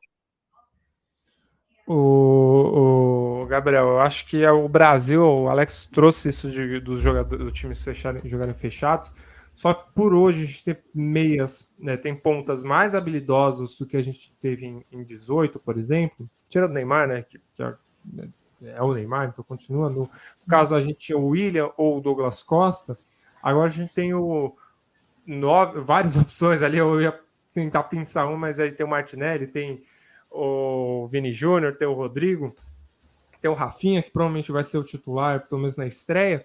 Acho que furar a defesa com esses pontas pode ser, pode ir bem, né? Pode, eu acho que vai ser a grande, vai ser o grande uso do, do Brasil ali, por mais que naquela Copa de dois mil e dezoito também, o William e Douglas Santos, é, Douglas Santos, é, foram, foram bem, né? É, Douglas Costa, perdão, que isso. É, foram bem, né? Principalmente o Douglas Costa fez uma grande Copa ali, mas enfim, é, eu acho que hoje estamos muito mais bem preparados pelas pontas e o jogo do Brasil ali, os grandes nomes do Brasil são as pontas e eu acho que assim, é, eu, por exemplo, entre Antony e Rafinha, o Antony às vezes é mais habilido, se mostra mais habilidoso que o Rafinha, então pode não ser o titular e aí entrar no segundo tempo e ser melhor ainda esse fato de ser mais habilidoso e quebrar a linha mais fácil, vamos supor. É, tem é, importância, acho que quando o Tite falou lá atrás, faz um tempo, sobre o Pedro também, que sabe quebrar essa última linha, e Richarlison também vem muito bem sabendo quebrar essa linha, então assim, tendo o Gabriel Jesus, também vem muito bem no Arsenal, e sabe, eu acho que a, a, a seleção vai meio que encontrar uma Tunísia pela frente, igual naquele amistoso, a Tunísia também vem bem fechada, é, foi difícil passar da Tunísia, mas depois deu certo e a gente, a gente venceu, eu acho que vai ser mais ou menos assim. O Brasil vai custar para furar as defesas, furar essas retrancas. Mas quando furar também, pode ser que aí a, a seleção, as seleções igual é, principalmente Suíça e Camarões, desistam, vamos supor, da partida. Porque elas, é igual o, o Alex falou, todo mundo ali vê o Brasil como primeiro colocado. Todo mundo vê mais ou menos o jogo contra, contra o Brasil como uma derrota. Aí você está segurando, segurando, segurando. E na hora que fura, ele fala assim, ah, agora também já não dá mais. E aí abrir mais, e aí o Brasil conseguir custar, fazer um a zero, mas fazer dois, três mais facilmente. Eu acho que vai ser mais ou menos ali igual a Tunísia. Para mim, o, grande, o jogo mais difícil é contra a Sérvia, igual o Alex falou. Tem, é, né, é, são as duas grandes seleções, acho, desse, desse grupo. A Sérvia, para mim, é superior à Suíça, e aí o Camarões fica como um saco de pancada de fato. E tem o peso da estreia também, é, os meninos mais novos ali do Brasil, que como lá a Espanha e a Alemanha também tem os meninos mais novos, principalmente a Espanha, aqui também no Brasil, como a gente falou lá, tem os meninos mais novos, que e aí, assim, não são mais promessas aqui no Brasil, são todos realidade, de fato. Para mim, são todos realidade. Principalmente ali Vini, o, o Rafinha, o Gabriel Martinelli, que está sendo uma realidade absoluta lá no Arsenal. Então, assim, acho que o Brasil tem um grande jogo, o jogo mais difícil contra a Sérvia, é o jogo da estreia, é difícil por ser estreia e é difícil por ser a melhor seleção. Se ganha ali também, aí encaminha bem a classificação e essa fase de grupos também, porque aí se ganhou ali, é o jogo mais difícil. Ganhamos, então agora tá, o resto está tranquilo. Acho que vai ser mais ou menos assim. Acho que a estreia é o momento que o Brasil tem que ficar mais de olho. Já vamos falar do, dos jogos. A gente tem na, a, primeiro às sete da manhã ali, Suíça e Camarões, dia vinte e quatro. Brasil estreia às quatro da tarde, também dia vinte e quatro, é, contra a Sérvia. E depois, opa, tem que mexer aqui. Depois tem é, Camarões e Sérvia. E por último, Brasil e Suíça. E aí na última, na última rodada, para fechar, Camarões, Brasil, Equador, é, Camarões, Brasil, Sérvia e Suíça. Ô, ô Vinícius, qual que é o principal jogo de, dessa chave? É, é, é a estreia mesmo, Brasil Sui, ou Sérvia? Ou Suíça e Sérvia pode ser um jogo para a gente prestar atenção também? Bom, é, ouvi atentamente, né, os companheiros, e permita-me discordar completamente de quase todos. Por quê? Vamos lá. Eu acredito que esse grupo é muito difícil, sim. É, eu acho a Suíça uma boa equipe. Ok, o treinador é novo, mas a gente não, não pode se esquecer que essa equipe fez com a atual campeã França na Eurocopa. Estava perdendo de três a um, foi lá buscar o empate e acabou ganhando nos pênaltis, eliminando, né, a França, que todo mundo coloca como favorita. E tem um goleiro fantástico, né, o Yann Sommer, que é o goleiro do Borussia Mönchengladbach. Então, é uma equipe consolidada, é uma equipe que eu acho que não vai ser tão fácil assim. É, o mesmo acontece com a Sérvia. As duas equipes fizeram campanhas muito boas na, nas eliminatórias, ambas terminaram invictas, e a Sérvia deixou Portugal com, a vice-lider, com o vice-lugar, né? E aí acabou, consequentemente, fazendo, indo para os playoffs, ok, se classificou, é, e ok também, teve aquela polêmica envolvendo o jogo, enfim, que Portugal per- acabou perdendo por um erro de arbitragem. De qualquer forma, a Sérvia, ela também é uma boa equipe. É, acredito que a Suíça também são equipes que podem e acredito que vão dar trabalho para o Brasil. Como o Gabriel falou, eu concordo que elas vão vir jogar é, numa retranca. É, e, pessoal, é, é, como eu falei, vamos discordar. Por quê? Porque a gente viu a seleção quando ela foi realmente exigida na Copa... Da, na, nessa... Na economia.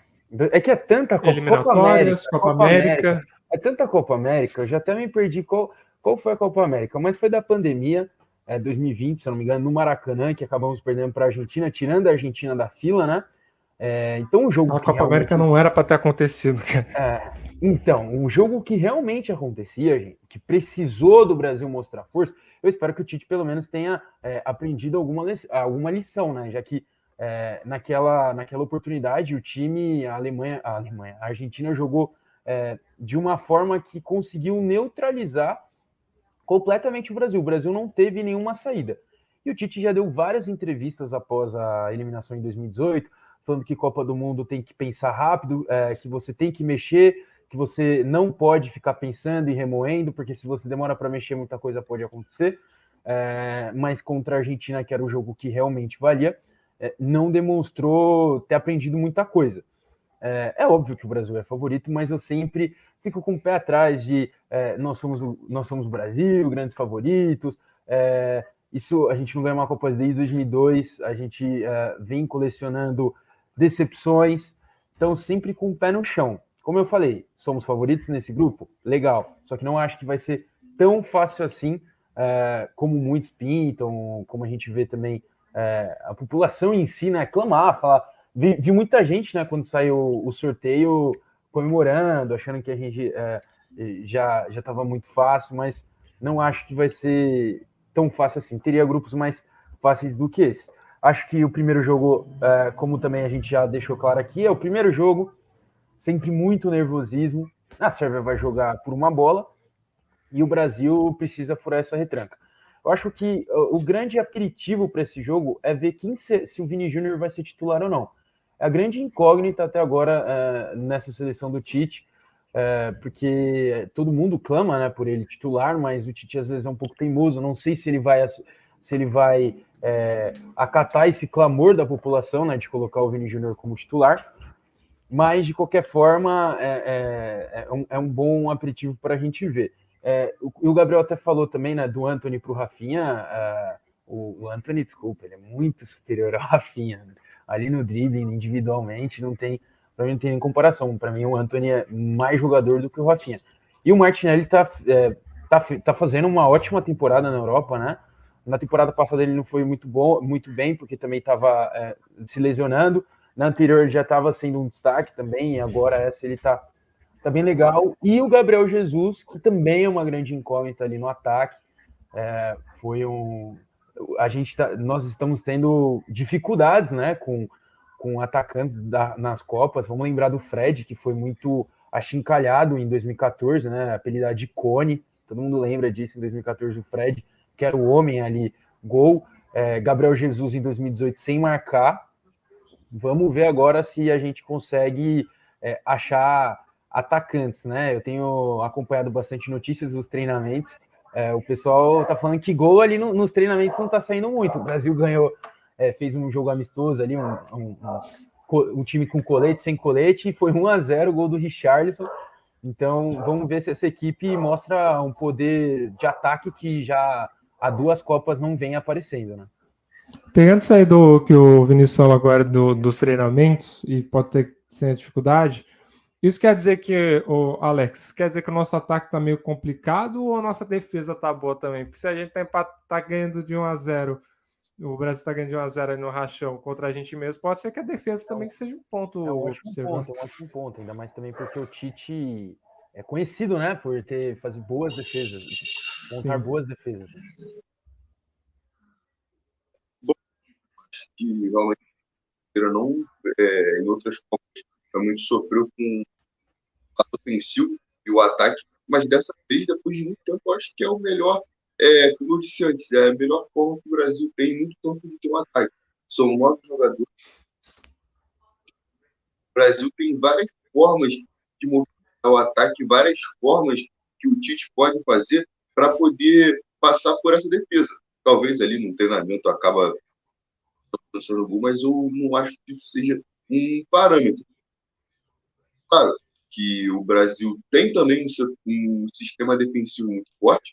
São italianos, por exemplo, que todo mundo imagina ser titular. É, com Thiago Silva e Marquinhos, uma dupla de zaga, uma dupla de zaga bem concisa. O Casimiro é um excelente volante também, que dá proteção. O problema do Brasil realmente são os laterais. Mas ali o sistema defensivo do Brasil tem um é, consolidado. Exatamente, o Tite é um treinador que sabe montar suas defesas, mas olhando para o lado ofensivo, tem formas de movimentar ali o ataque, porque ele também levou muitas peças. Então ele pode movimentar ali, são jogadores mais de a motivação está falando, é, por mais que eles sejam parecidos, eles podem é, trazer várias cara, com o Richarlison jogando, o Gabriel Jesus já traz uma característica diferente, que talvez o Rafinha, aí com o Vinícius titular ou não, várias formas que o Brasil vai fazer, e eu acho que o Brasil tem tudo para ter um ataque, né? Porque o Tite levou nove jogadores, nunca levou tanto atacante. Então, acho que o Brasil tem tudo para fazer ser eficiente no ataque. Eu também acho que o Brasil... Não acho o grupo tão difícil quanto... Eu acho um grupo complicado, somente a, a Sérvia, que tem um dos maiores um dos artilheiros, a gente vai entrar agora, que a gente vai falar do, dos destaques. Já passa para falar dos destaques. O, mas a Sérvia... Mas não acho que o Brasil vai ter... Vai ter dificuldade no início, aqui no nervosismo da estreia, mas eu acho que pelo menos no primeiro jogo a gente vence contra a, a Sérvia. Nos destaques a gente tem o Neymar no Brasil, o Vlahovic na Sérvia, o Shaqiri na Suíça e o Choupo-Moting na... em Camarões. Choupo-Moting, para mim, é um, um grosso, eu não acho... Tá fazendo um gol agudo, né? Tá fazendo então, um é isso agudo. Que eu ia falar. Eu, não, eu acho ele um grosso, mas assim, o... o quanto que ele tá fazendo gol, e até posso puxar daqui para algum de vocês uma pergunta sobre o, o Choupo-Moting, mas eu quero perguntar sobre o, o Vlahovic pro, pro, pro Gabriel. É o cara que a gente tem que tomar mais cuidado? É o Vlahovic?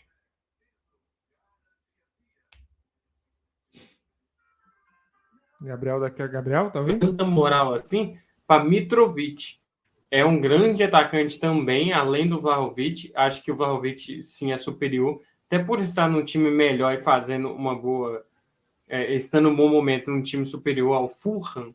Então, o Vlahovic, de fato, para mim, é um grande jogador ali. É uma grande preocupação para a gente. Mas o Mitrovic também, né? O Mitrovic, eu acho que é um, um atacante mais preso do que o Vlahovic.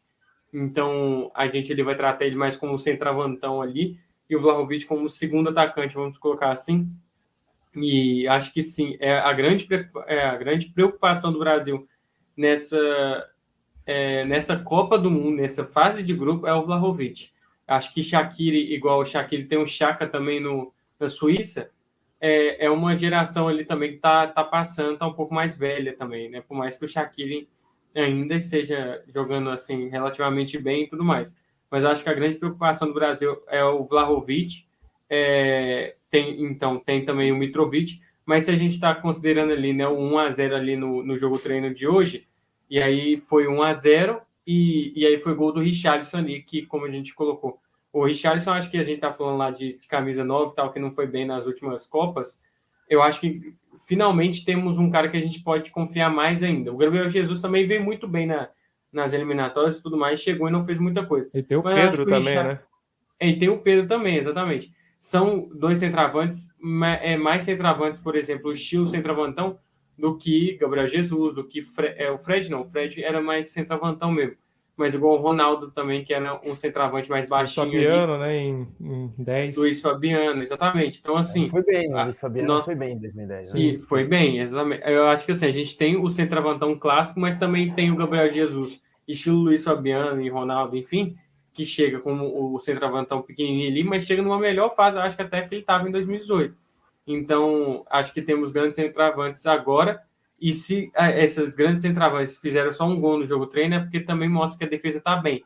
E aí eu acho que o Tite também está preparando essa defesa para Vlahovic e Mitrovic, que são centroavantes ali que vão dar trabalho para os dois, vão ter que ficar ali, é, se, se ficar os dois lá na frente só, Vlahovic e Mitrovic, como vem jogando na Sérvia, ficar é, é dobra mesmo, é Alexandro e, e, e enfim, o Thiago Silva, por exemplo, pela direita ali, ou pela esquerda, e Marquinhos e, e Danilo em cima de um na direita. Acho que vai ter que ser isso, porque eles são centroavantes que preocupam e que se der espaço vai bater para gol e vai fazer o gol. Choupo-Moting, só para assim, falar, que o Choupo-Moting também, no Bayern também é fácil, né, ser, é, ser servido é tão bem assim. A gente aí zoando lá de Lewandowski, fazer gol pra caramba, porque era muito bem servido. Estamos vendo também que não é assim, o Barcelona ele vai até bem, mas o Choupo-Moting saiu do P S G, não marcando muito gol, chegou no, no, no Bayern, marcando gol pra caramba aí, mas também muito bem servido. Oh, é bem uma... legal, o... até desculpa aí, mas o Gabriel ele colocou um ponto bem legal, que é o Mitrovic. Cara, ele faz uma temporada já com o Fulham muito boa na Championship, ele jogou quarenta e quatro partidas, fez quarenta e três gols, agora na Premier League com o time do Fulham, é, doze, é, doze partidas e já tem nove gols, então ele é muito bom. E o Vlahovic, ele, ele vinha bem na, na Fiorentina, foi contratado a peso de ouro, É, temporada passada estava na adaptação, essa temporada ele já está já tá melhor, então ele tem dez jogos na Série A e já fez seis gols. Na Champions, tudo bem, né? A Juventus fez uma campanha patética. Eu ia até falar que isso é numa Juventus que não tá bem, né? Exatamente, é, que tá numa fase estranha ali com o Allegri, né? E, e mesmo assim ele tem guardado. É, a, agora sim, um ponto muito positivo da seleção brasileira, inegável, é a sua defesa, que é uma defesa que não coloca defeito. É, pode ser, né? Quando eu digo a defesa em si, porque o, o, o Alexandre e o Danilo na Juventus, eles são titulares, né? Eles são praticamente primordial no, na equipe do Allegri.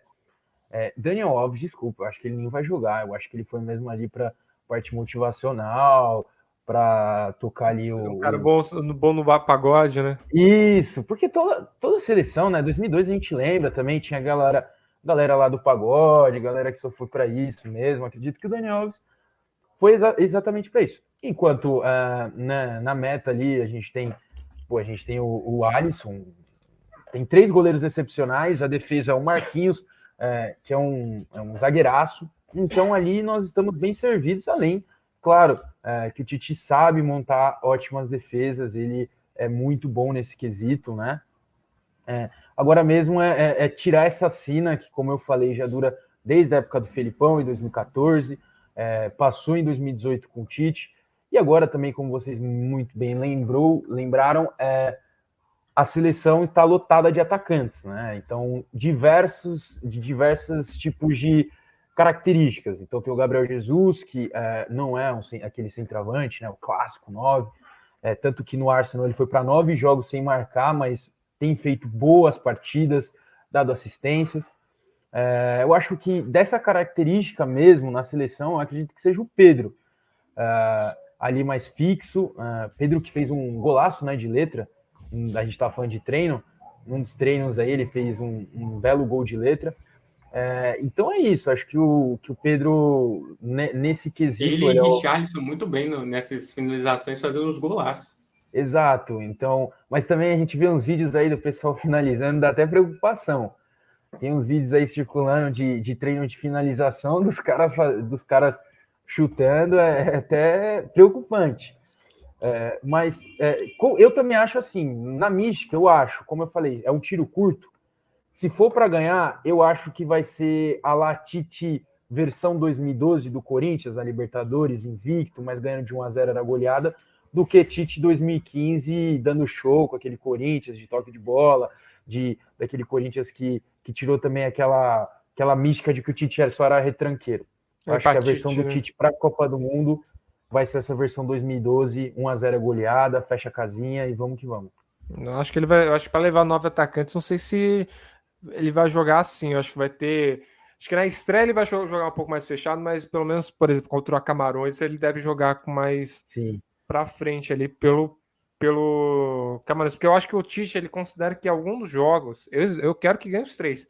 Mas acho que o Tite considera que em algum desses dois jogos o Brasil vai empatar. Então acho que por isso que quando chegar Camarões ele vai abrir mais o, o jogo. Camarões, só fazer um parênteses sobre Camarões. Camarões que teve uma convocação estranha, né? E não pelos nomes, e sim pela forma como o técnico é, chamou os jogadores, né?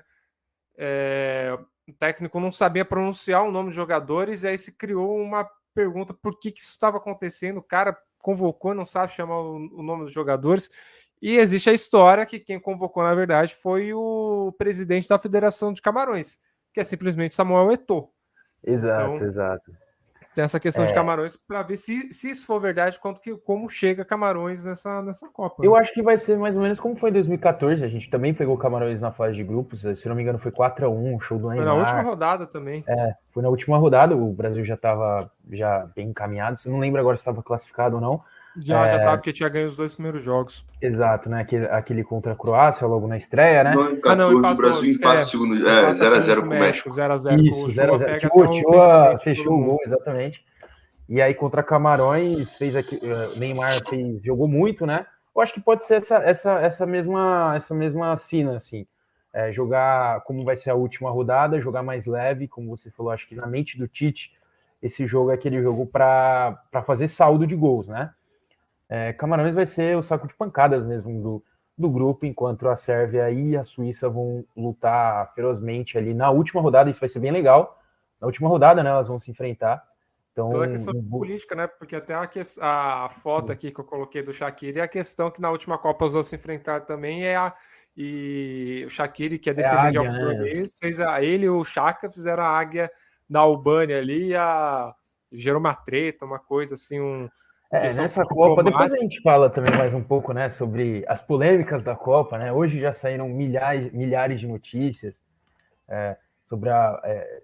venda de bebida, compra de jogos. Então, acho que manifestações políticas serão severamente proibidas e punidas. Né?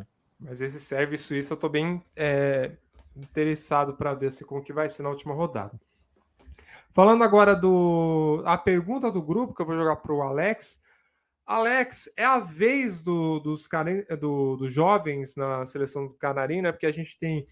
essa questão de Neymar com trinta, trinta anos, provavelmente caminhando, se fala da última Copa, a gente tem também na defesa isso, e a gente tem jogadores muito jovens despontando no ataque, Antony, Vinícius Júnior, Rodrigo, é, o Martinelli, e ainda tem outros jogadores que ficaram de fora. O que, que você, você acha, acha que agora é a vez que, que vai ter alguém para compartilhar ali a responsabilidade com o Neymar, ou essa Copa ainda tem que ter um pouco de cuidado com esses jovens jogadores? Bom, acho que primeiro, com certeza, o craque do time é o Neymar, mas é, é a Copa que ele vai com menos, assim, ele ser apenas o cara, por ter esses jovens, né? A geração é muito boa, principalmente no ataque, que são jogadores ali que vão fazer sua primeira Copa como titular, né? Do meio para frente tem o Paquetá, que vai para sua primeira Copa, o Fred não é a primeira Copa dele, mas ele deve ser o titular, e ali quase que... brigando o Tite a ter uma dificuldade, tem o Bruno Guimarães, que faz uma temporada sensacional na Premier League, até melhor do que a do Fred, talvez, acho difícil, mas pode ser que o Tite opte pelo momento do Bruno Guimarães, ele tome essa vaga. É, no lado do ataque é onde a gente tem mais opção do lado do campo, né? E desses jovens jogadores, tem o Vinícius Júnior, que para mim, está no top dez da FIFA, mas para mim, na última temporada, foi um dos três melhores jogadores do clube, que são o jogador. É, e o Rodrigo, que pode entrar no segundo tempo e mudar um jogo, uma característica diferente. Tem o Rafinha, que não vem muito bem pelo Barcelona, mas é um jogador que se transforma na seleção brasileira, assim como o Richarlison. É um jogador, o Richarlison, que está ali no Tottenham, não muito bem, mas sempre que ele vestiu a camisa amarelinha, ele sempre foi muito bem, né? O Richarlison, ele sempre jogou mais pela seleção, principalmente pelos clubes. Então, o Richarlison jogou dessa nova, vem fazendo muito gol, principalmente do lado do campo, né? O Rodrigo, o Rafinha, o próprio Antony, é, enfim, vários jogadores que podem ser. Então, eu acho que sim, é, essa juventude está trazendo uma nova, um novo vigor para a seleção e mais jogadores para dividir essa responsabilidade com o Neymar. É, o, o Gabriel, acho que a gente tem essa questão dos jovens jogadores vindo e, e é bom, né? Porque a gente mostra pelo menos que a gente tem uma safra para uma renovação, pensando em dois mil e vinte e seis, né? É, eu tava brincando aqui. Muito se fala a incrível geração belga, mas pouco se fala a incrível geração brasileira. Acho que é exatamente isso. Surge uma, uma geração brasileira. A gente não fala de geração brasileira porque aqui, né, graças a Deus, a gente produz muitos craque, atletas. Craque nasce em árvore aqui no Brasil, né? Exatamente, a gente tá aqui falando de Vini, Antony, negócio, mas vinte e seis já tem Hendrick, já tem Vitor Roque, já tem os meninos tudo aqui na fila para entrar para dois mil e vinte e seis. Então, assim, é, tira esses jovens, tira o peso do Neymar de seu grande craque, visto também o Vini. O Vini é o cara que tira o grande peso do Neymar, eu acho, e leva, e aí fica tipo meio que cinquenta a cinquenta ali para Vini e Neymar. É, o Vini, porque a temporada dele é muito boa, ele vem muito bem, absoluto na Europa, e o Neymar, porque é o Neymar. Então, assim, chega com um peso menor o Neymar, e isso pode fazer com que ele jogue mais feliz, mais alegre, igual ele fala, mais leve, e faça uma grande Copa. E aí vem os meninos dando um apoio. Vem o Vini sendo muito importante, tem essa incógnita de, de ser ou não titular. É, eu vi até uma coisa aqui, que o Tite pode estar pensando em poupar ele para o primeiro jogo, por ser, parece, um jogo mais físico, enfim, preocupado com o primeiro jogo, pode poupar o Vini ser titular, e aí ele só entra durante o jogo, mas o Vini vai ser muito importante nisso. Acho que a Rafinha, Antony, o Richarlison, a primeira Copa dele, ele é um menino novo, mas já tem uma maturidade, assim, né? É, vem muito bem. O Bruno Guimarães, é, Fred e Bruno Guimarães ali, é, estamos bem servidos, por mais que o Fred, a gente às vezes não olhe com os olhos que a gente precisaria olhar para ele, assim, a qualidade dele é muito boa, por mais que, que, enfim, a gente não veja tanto assim, e aí o povo critica muito o Fred, mas o Fred vem bem, mas também tem o Bruno Guimarães, que está muito bem no Newcastle, é, veio muito bem no Lyon, foi para o Newcastle muito bem, já é ídolo no Newcastle em uma, duas temporadas, é, então a gente está muito bem servido com esses meninos que vão chegando. Grande parte dessa seleção é formada de meninos que vem chegando para a primeira, pra primeira Copa e, e vem todos em um grande momento. Talvez ele tirando o Rafinha no, no Barça, que não vem muito bem, mas o momento da seleção é bom. Então, enfim, todo mundo ali está vindo muito bem. Eu acho que, de fato, é a vez dos jovens na seleção canarinho. Se em noventa e oito a gente tinha o Ronaldo, por exemplo, é, como jovem, assim, em noventa e quatro ele era mais jovem, mas, enfim, a gente tinha o jovem. É, aqui a gente tem os jovens e acho que eles dominarão ali, e o Neymar principalmente será esse maestro do meio do campo que vai distribuir bola para eles e eles façam gol e façam valer o Hexa aí pra gente.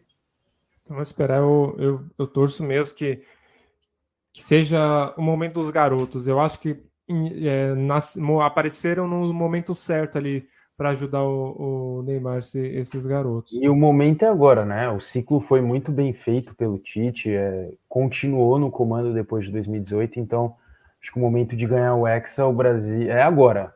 Uma boa geração, um trabalho já é, de longo prazo, então tem que ser agora, né? Colocamos fé e esperança nisso. E a tendência é que, que fique cada vez mais difícil. A próxima são quarenta e oito seleções, são... Em três dois... países. É, são em três países, são jogos, pelo menos, é, eu acho que é um jogo a mais, dois jogos a mais, que é os sete que precisam hoje. Vamos passar para o último grupo, chegamos aqui, enfim, no grupo H, que a gente tem Portugal, Gana, Uruguai e Coreia do Sul. Começando pelo Vinícius, Vinícius, esse, esses selos em cada seleção, você acha que está certo ou você mexeria em alguma coisa?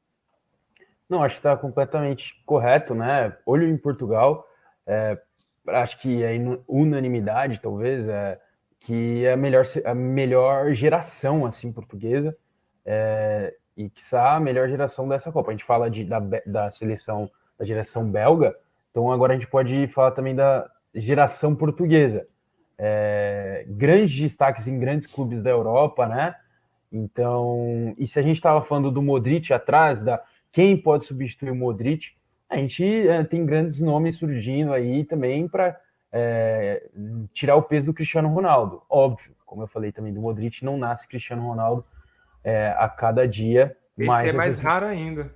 Exato. E, mas a seleção portuguesa é uma geração fantástica. É, o Uruguai trocou de técnico, né? O Tabárez saiu depois de muito tempo.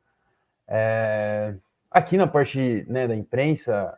É, houve contestação na lateral, né? O Vinha não vem jogando na Roma com o Mourinho, é, fez poucos jogos na temporada e foi convocado, enquanto o Piquerez, eleito o melhor lateral do futebol brasileiro, né? No Campeonato Brasileiro não, não foi convocado. É, a Coreia do Sul incógnita e, e Gana, jamais vou esquecer aquela Copa de dois mil e dez, então guardo com carinho e, e aposto também com uma zebra. Quem sabe não... não Não teremos um jogo Uruguai-Gana igual aquelas quartas de final de dois mil e dez. Seria é fantástico. Um, um jogador de Gana, não se lembra exatamente quem falou, que, que vai com espírito de, ving... de, de revanche nesse jogo contra o Uruguai é, nessa Copa. O, o Gabriel, você acha que, que realmente é, o Uruguai, a gente espera bastante do Uruguai, que o Uruguai tem um bom time, no, no meu ver. Mas você acha que é o momento do Uruguai? A gente tem tem que ver os outros também. Vai lembrar que quem passar daqui em segundo, contando que o Brasil passa em primeiro, pega o Brasil, né? E então qual... Tudo indica que seja Uruguai, né? Brasil e então, Uruguai. Isso até é perguntar pro, pro, pro, pro Gabriel. É isso mesmo? A gente espera que seja Uruguai. Você acha... Eu, particularmente, poderia, para mim, não teria problema nenhum ser a Coreia do Sul, mas quem que você acha ali que, que acha que pode ser Uruguai mesmo ou você tem algum outro palpite? Ah, não. Eu acho que, de fato, é o Uruguai. Por mais que Coreia do Sul e Gana ali podem surpreender, principalmente Coreia do Sul, mas eu acho que o Uruguai vem muito por, pelo, assim, os grandes jogadores que estão surgindo aí, o Darwin, muito importante, assim, o Darwin Nunes chega agora no Uruguai, se a gente olhasse na hora que ele chegou no Liverpool lá e falasse assim, pô, ele vai chegar mal para a Copa, né, mau momento, mas chega até num bom momento, porque veio se recuperando ali no, nos últimos jogos com o Liverpool, é, ach, se achando ali no Liverpool, eu acho que esse período de Copa ele pode até fazer ele melhorar lá no Liverpool, mas chega aqui bem. Tem o Soares que, assim, o Soares sem clube, jogou ali no Nacional, é, não, não tá ali no, no, no Soares, enfim, de, pelo menos Atlético de Madrid, não tá ali mais, então para mim o, o Darwin é de fato o, o, o grande, assim, o grande centroavante ali, né, mas tinha jogadores melhores, acho que, assim, tendo um Arrascaeta para te servir também, o Arrascaeta, quando ele foi camisa dez lá no... É, acho que foi, né, na Copa de dois mil e dezoito, ele foi camisa dez também, e a gente não colocava tanto assim, falou, pô, o, o, o Arrascaeta, camisa dez e tal, mas ele tem um grande impacto ali no Uruguai, e, e aí agora chega para estar tá muito bem também no Uruguai, assim, ele pode surpreender, mas eu acho que importante no, no, no Uruguai, que eu estava tentando lembrar quem que era, é o Valverde. Fede Valverde, para mim ali, Darwin Nunes e, e o Valverde dividem o protagonismo na, na seleção do Uruguai, mas tende para o lado do Valverde, que vem muito bem nessa temporada, fazendo gols, é, chutando muito bem de direita, de esquerda, o Valverde, assim, muito bem. É, apareceu mais nessa temporada que na temporada passada no, no Real Madrid, e, e eu acho que é o grande destaque ali do Uruguai, e, e enfim, é uma geração do Uruguai muito boa, com Darwin, com Valverde, e, enfim, com outros que podem fazer e valer para o Uruguai no segundo lugar. Acho que é do Uruguai o segundo lugar. Pode surpreender, mas eu acho que o Uruguai também nas eliminatórias foi muito bem. Papou ali o terceiro lugar, ficou só atrás de Argentina e Brasil, que hoje são as grandes favoritas da Copa. Então, você tá ali só atrás deles, ali nas eliminatórias, é sinal de que você foi bem, mas também não conseguiu ir tão bem, porque tinha os dois. E... Então, acho que o Uruguai é uma grande seleção, o segundo lugar deles vai preocupar para o Brasil, é rivalidade histórica, maracanaço, e, enfim. Então, tem muita coisa ali que pode vir jogar para as oitavas e dar um peso maior para as oitavas Brasil e Uruguai, colocando o Brasil em primeiro e o Uruguai, de fato, em segundo. Vai também que o Uruguai surpreende aí, pega até o primeiro e o Portugal, e Portugal vai para o segundo, porque o clima ali com o Cristiano Ronaldo tá muito bom lá não, mas, enfim, acho que o Portugal, de fato, pega o primeiro lugar. A gente vai entrar em detalhe por Portugal, que realmente foi uma dor de cabeça na hora que estava sendo montada essa, esse, essa, essa live aqui, porque Portugal foi bem complicado para montar, mas quando chegar lá eu explico certinho. Falando dos jogos, né, a gente tem a abertura ali do, do grupo é entre Uruguai e Coreia do Sul, é, às, dia vinte e quatro, dia vinte e quatro também Portugal e Gana, aí na segunda rodada Coreia do Sul e Gana, Portugal e Uruguai. Na última rodada, Coreia do Sul, e no dia dois, né? Coreia do Sul e Portugal, Gana e Uruguai. Ô Vinícius, qual que é o jogo que você acha que é o principal jogo desse grupo? Ah, certeza, segunda rodada, né? O Portugal e Uruguai, e Gana e Coreia do Sul, porque também podem estar decidindo alguma coisa é, ali. Eu acho que vai ser esse jogo, né? Portugal e, e Uruguai, que vai decidir mesmo. É, e para o Brasil seria muito bom também pegar o Uruguai, porque é, um, é uma seleção que já estamos familiarizados, né? Porque jogamos contra ela, e quantas vezes o Tite já reclamou de não, ter, não, não jogar com europeus, de não fazer amistosos com europeu, de que o jogo é diferente. Então pegar um europeu logo de cara nas oitavas não, não, me, deixa, não me deixa satisfeito, não me deixa contente. Então acho que, claro, a Coreia seria o mundo ideal, mas pegar o Uruguai não, seria, para mim, muito melhor do que pegar Portugal. O Gabriel, o que você acha desse, desses confrontos aqui? O que você acha que qual pode ser ali que, que seja a surpresa desses jogos? Acho que da mesma forma lá no grupo E, é o, que, o primeiro que a gente analisou, que tem Alemanha e Espanha na segunda rodada, a primeira vai valer muito ali por causa da estreia, e aí, por exemplo, a gente tem Uruguai e Coreia do Sul, a gente colocando os dois, então, como os que querem ali o segundo lugar, e aí joga Gana para baixo. Então Portugal ganha o primeiro jogo, chega com três pontos ali. Uruguai e Coreia do Sul, se dá um empate, ou se Coreia do Sul ganha do Uruguai, enfim, quem ganhar, eu acho que assim, colocando a Coreia do Sul ganhando do Uruguai, chega lá na segunda rodada, o Uruguai numa situação muito difícil, e aí a, a segunda rodada da Coreia do Sul e Gana, a Gana sendo o, o, a zebra ali, sendo o...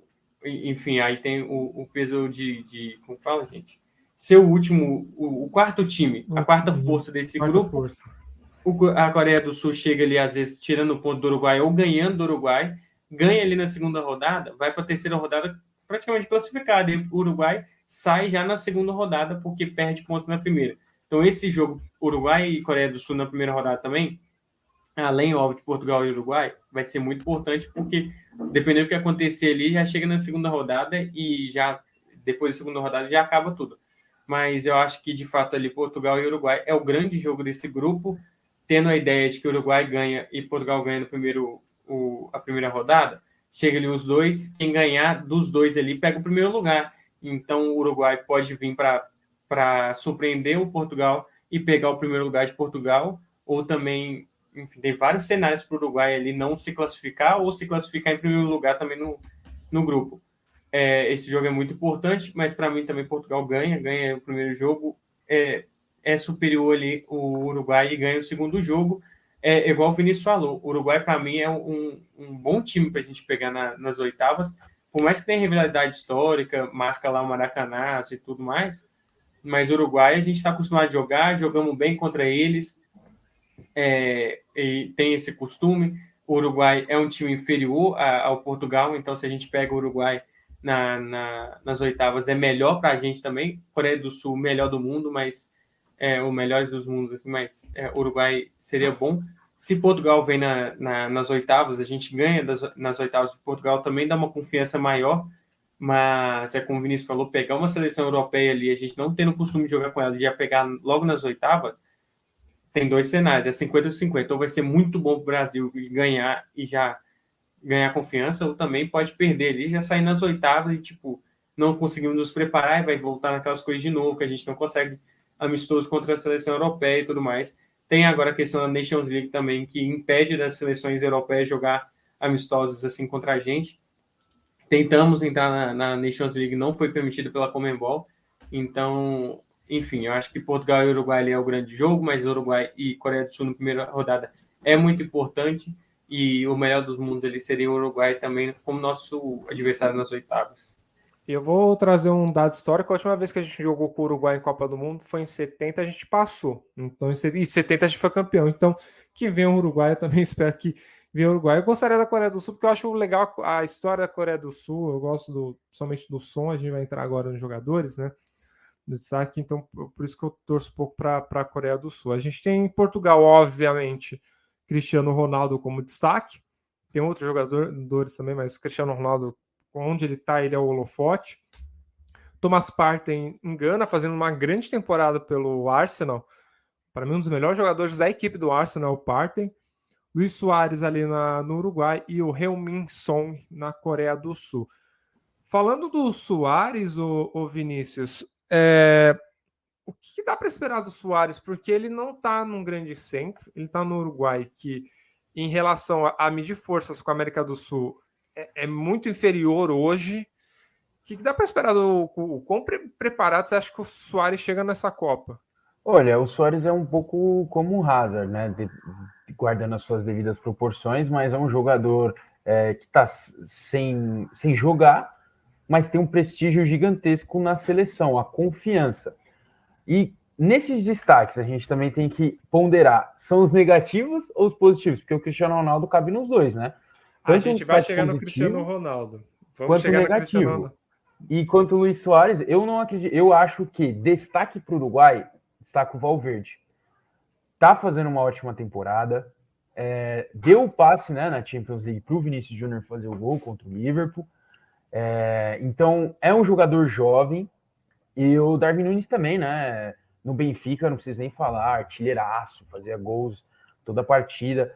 Tá no Liverpool, começou mal, mas agora já faz partidas que ele tem marcado consequente, é, consecutivamente.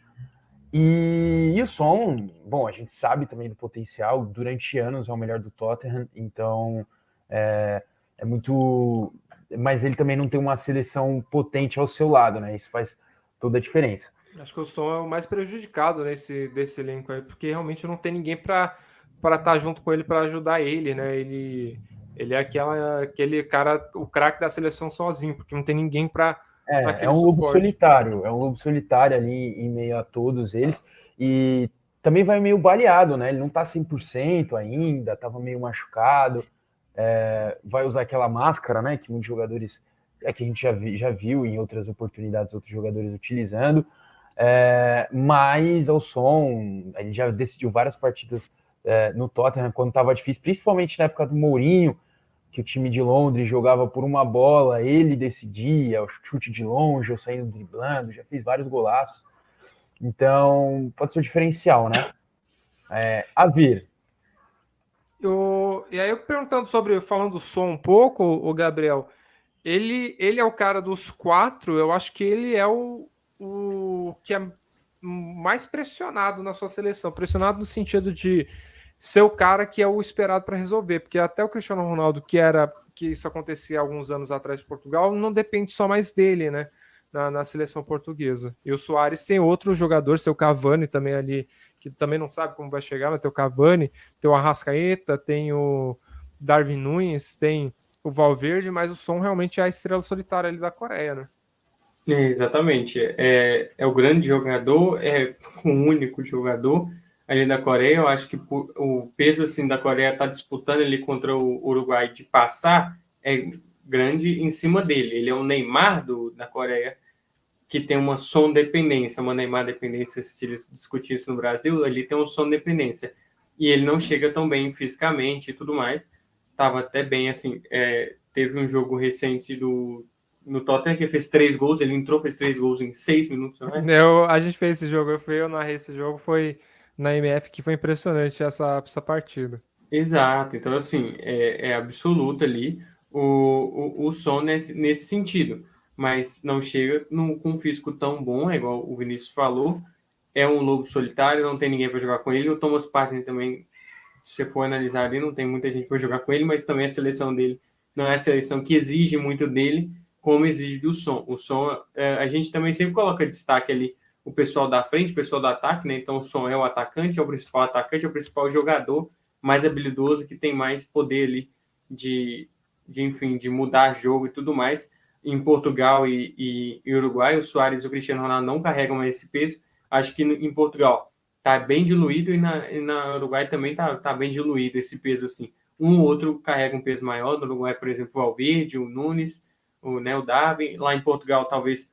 o, o Bernardo, Bernardo Silva, o, o Leão, Rafael Leão também, muito bem. Eu acho que o destaque que a gente podia Bruno colocar no Portugal. Ele está fazendo uma boa temporada, mas também é.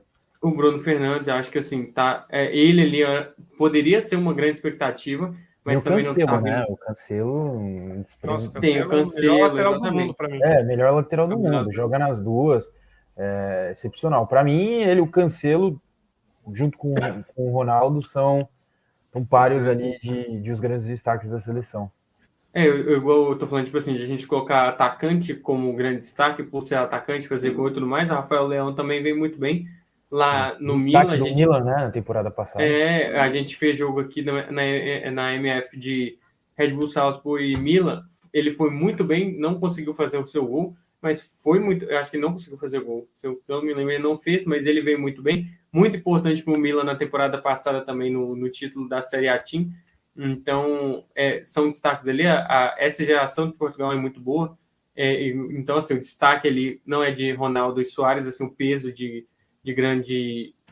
De, de, assim, de dependência e tudo mais. Não tem como o som. O som, para mim, de fato, é um lobo solitário na seleção. Não tem como muita gente que joga com ele ali. Não tem. É um grupo que serve o som e o som vai... fazer o time ganhar, mas não tem muito além disso também, não.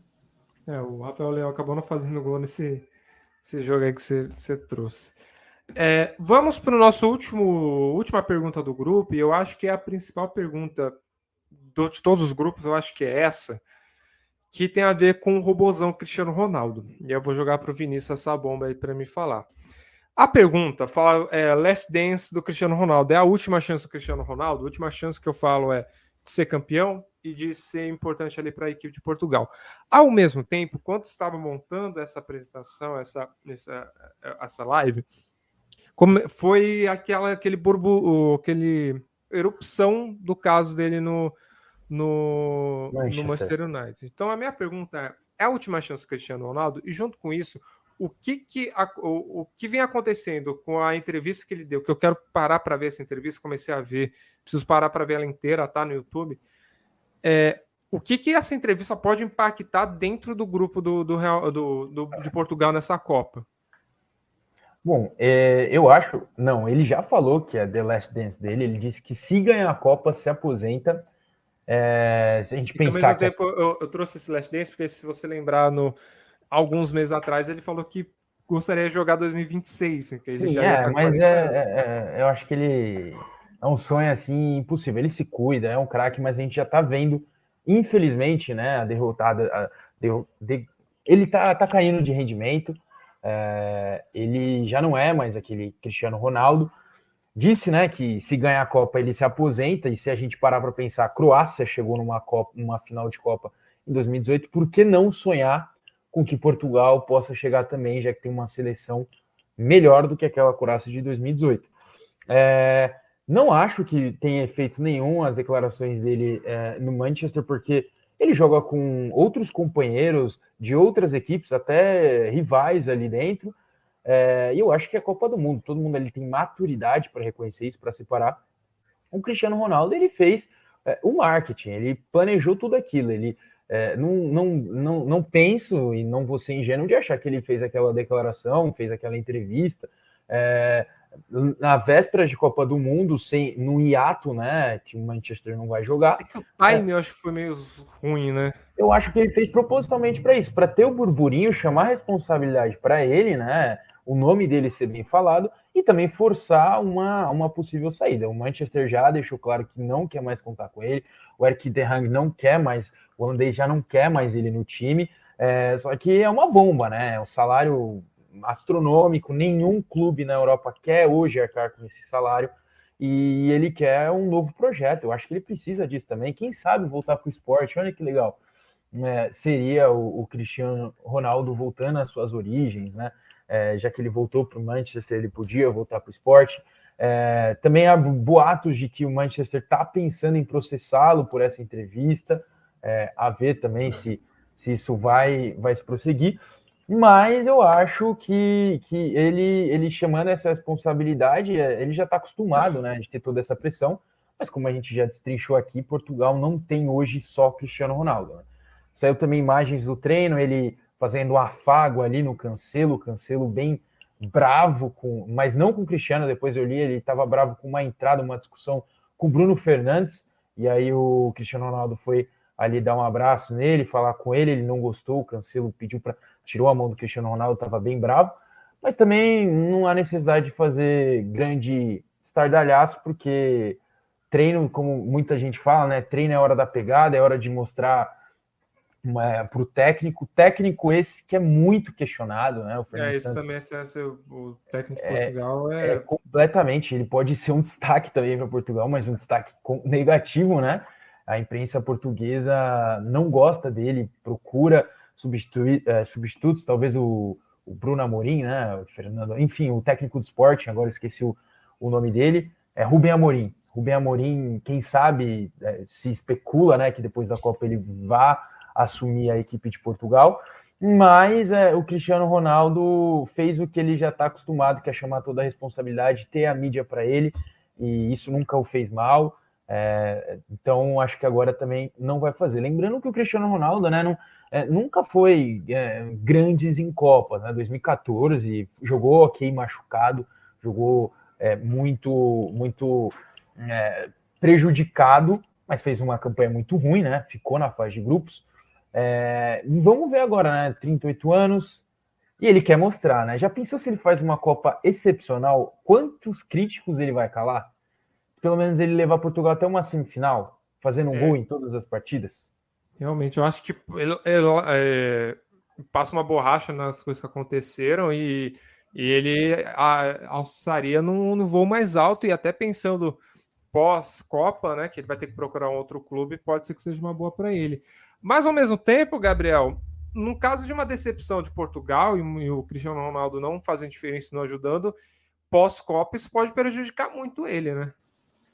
Exato, e aí toda essa mídia de sair do Manchester United e tudo é, desvalorize ele duas vezes, né? Toda polêmica, é, não ser um jogador confiável mais para vestiário, vamos dizer assim, e, e, e aí não faz uma grande Copa também, aí, enfim, aí volta para ou volta para o é, Sporting ou vai também para outros outros países aí para jogar bola, quem sabe mundo então nos Estados Unidos. Né? Quem sabe, mundo árabe. Mundo árabe, exatamente. Mas eu acho que nem o Cristiano Ronaldo quer isso, eu acho que ele quer... O Cristiano é... Ronaldo ele é um jogador muito ambicioso, que eu acho que mundo árabe, eu vi hoje uma notícia da Austrália, não, eu acho que ele vai querer permanecer na Europa, viu? É, tinha a questão do Bayern de Munique também, talvez, contratar ele, mas enfim, acho que não acontece.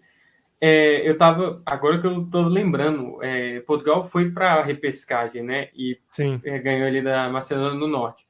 E aí, por isso também, quando eu fiz um simu, a simulação do G E de, de colocar primeiro e segundo lugar, enfim, todo o negócio, eu tinha colocado o Portugal em segundo e o Uruguai em primeiro.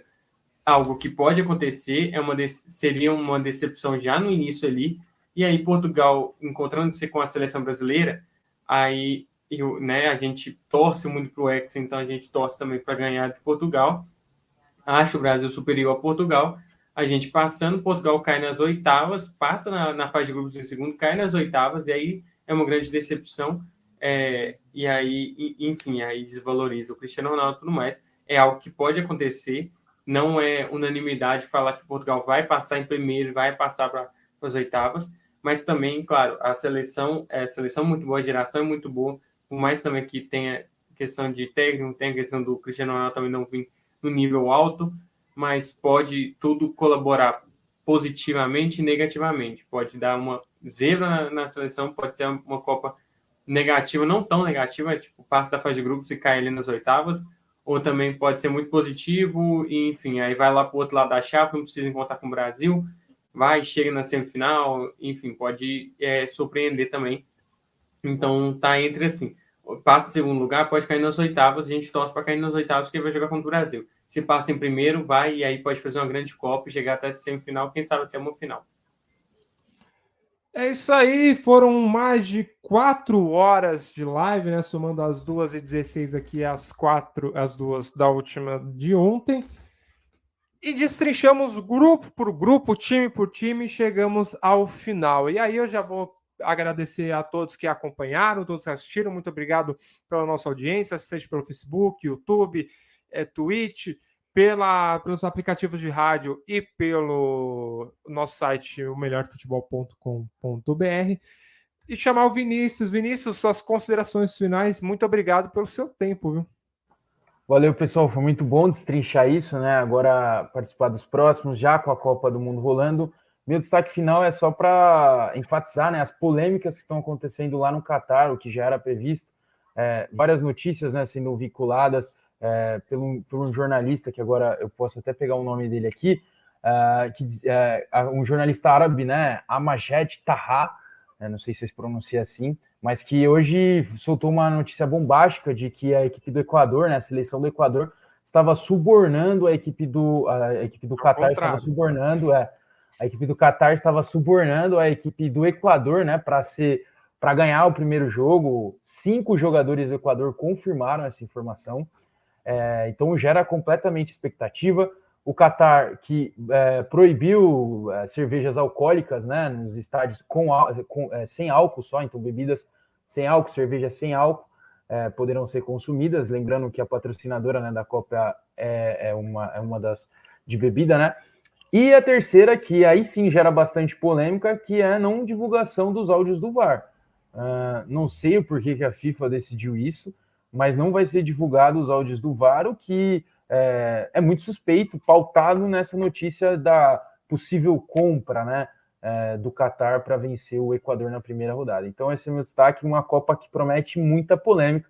Pode ter certeza que a gente vai falar muito isso durante os aproximadamente vinte dias de Copa do Mundo. É, complicado aí. Eu torço para que sempre o mérito esportivo é, seja colocado acima de tudo. Vamos torcer que, que o Equador meta uma goleada logo no, na primeira, no primeiro jogo no, no Catar, e aí e passa isso aí, né, qualquer suspeita. Gabriel, seu destaques finais, muito obrigado.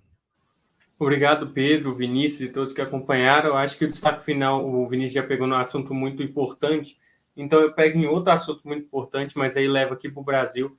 Acho que nessa Copa a gente tem que torcer, torcer de todo o coração, acreditar na nossa seleção. É uma seleção que é acreditável, né? É uma seleção que dá para a gente confiar, dá para a gente torcer.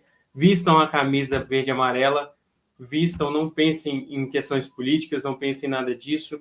Vistam, torçam, acompanhem a Copa, aproveitem a Copa. É um momento muito importante para a gente. A gente, enfim, tão famoso, assim, né? Tão bem sucedido nas Copas do Mundo, a gente tem que voltar com aquele espírito, voltar com aquele espírito de dois mil e dois, enfim. Tem familiares que falam, pô, Copa do Mundo é muito bom, Copa do Mundo a gente aproveita, hoje não tá tão bem assim. Vamos voltar com isso, vamos pra rua, vamos assistir, vamos acompanhar, vamos aproveitar. Se lá no Catar não pode beber, quem gosta de beber vai beber, vai aproveitar, com moderação, mas aproveitem, é, torçam pelo Brasil, acreditem nesse Brasil, vistam a camisa verde e amarela e não pensem em questões políticas, vão às ruas, vão aproveitar e vão torcer para o Brasil. A gente acredita no Hexa, no Hexa, a gente torce para o Hexa. Então essa é a minha mensagem final. Muito importante a questão que o Vinícius levantou. É uma Copa que pode ter muita polêmica, de fato, a gente torce para que não, mas desde a escolha do país até o último minuto deve ser aí então de, de polêmicas. Mas enfim, vamos torcer para o Brasil. É, volto também durante essa Copa aí para a gente conversar mais. Vamos conversar de muita coisa. Quarta-feira estou de novo aqui com a M F para falar pré-estreia do Brasil e como estará a Copa até lá. Então, enfim, esse é o destaque final. Muito obrigado a todos e rumo ao Hexa. É, eu quero agradecer mais uma vez vocês que acompanharam. Lembrando que a cada todo dia a gente vai ter uma live. Eu estou de volta no domingo, no, na primeira live pós É, pós primeira rodada, a gente vai falar da primeira, do primeiro jogo, justamente esse Equador e Catar, e a projeção para a segunda-feira de, de Copa com mais três jogos. Eu, o meu recado, vou aproveitar que o Gabriel puxou, o Vinícius puxou também, o meu recado é para você, brasileiro, que está com ranço da camisa amarela. Cara, esquece isso, a camisa é nossa, o, o amarelo é nosso, no, o, no, a gente defende o amarelo, a gente tem que pegar o amarelo de volta das pessoas que, antidemocráticas, que tomaram o amarelo. O amarelo é nosso, a camisa amarela é nossa, não tem ranço. Pegue e esfregue na cara e fale, eu não estou te apoiando político nenhum, estou apoiando a minha seleção. Eu tenho minha camisa amarela, vou usar do início até o final da Copa. E meu recado também é para você, brasileiro, que torce para a Argentina. Foi é, mostrado um vídeo numa T V argentina horroroso dos argentinos cantando músicas, que eu não posso falar pala- as palavras aqui, porque senão a Twitch de- derruba o, o, a live e o YouTube derruba o, a live e o alcance. Mas são palavras horrorosas e lembrando que sempre os argentinos diminuem os brasileiros. Então, não torça para os argentinos. É meio besta e, e estúpido falar isso, mas não torça para os argentinos. É e só... nem adianta vir com desculpa falando que o Messi merece ganhar a Copa. O Messi não merece... É, não, é, não tem essa história do Messi, não. Os argentinos diminuem os brasileiros, só ver o que, que eles fazem na arena, fizeram na Arena Corinthians, e toda vez que encontram com um brasileiro, o que, que é feito. Não torça para a Argentina. Não, torça para o Brasil, que é a nossa seleção, que a gente é cinco vezes campeão, mostra que a gente é superior a qualquer um e a gente vai arrumar o Hexa. O Hexa é nosso, já é a realidade. Muito obrigado a vocês que acompanharam. É, é um imenso prazer ter feito isso aqui com vocês. A gente continua aí, na, no domingo eu estou de volta. E é isso aí, a gente acompanha a gente nas nossas redes sociais, procura lá, arroba web rádio M F. E vamos junto. E Brasil rumo ao Hexa. Até a próxima, pessoal. Valeu!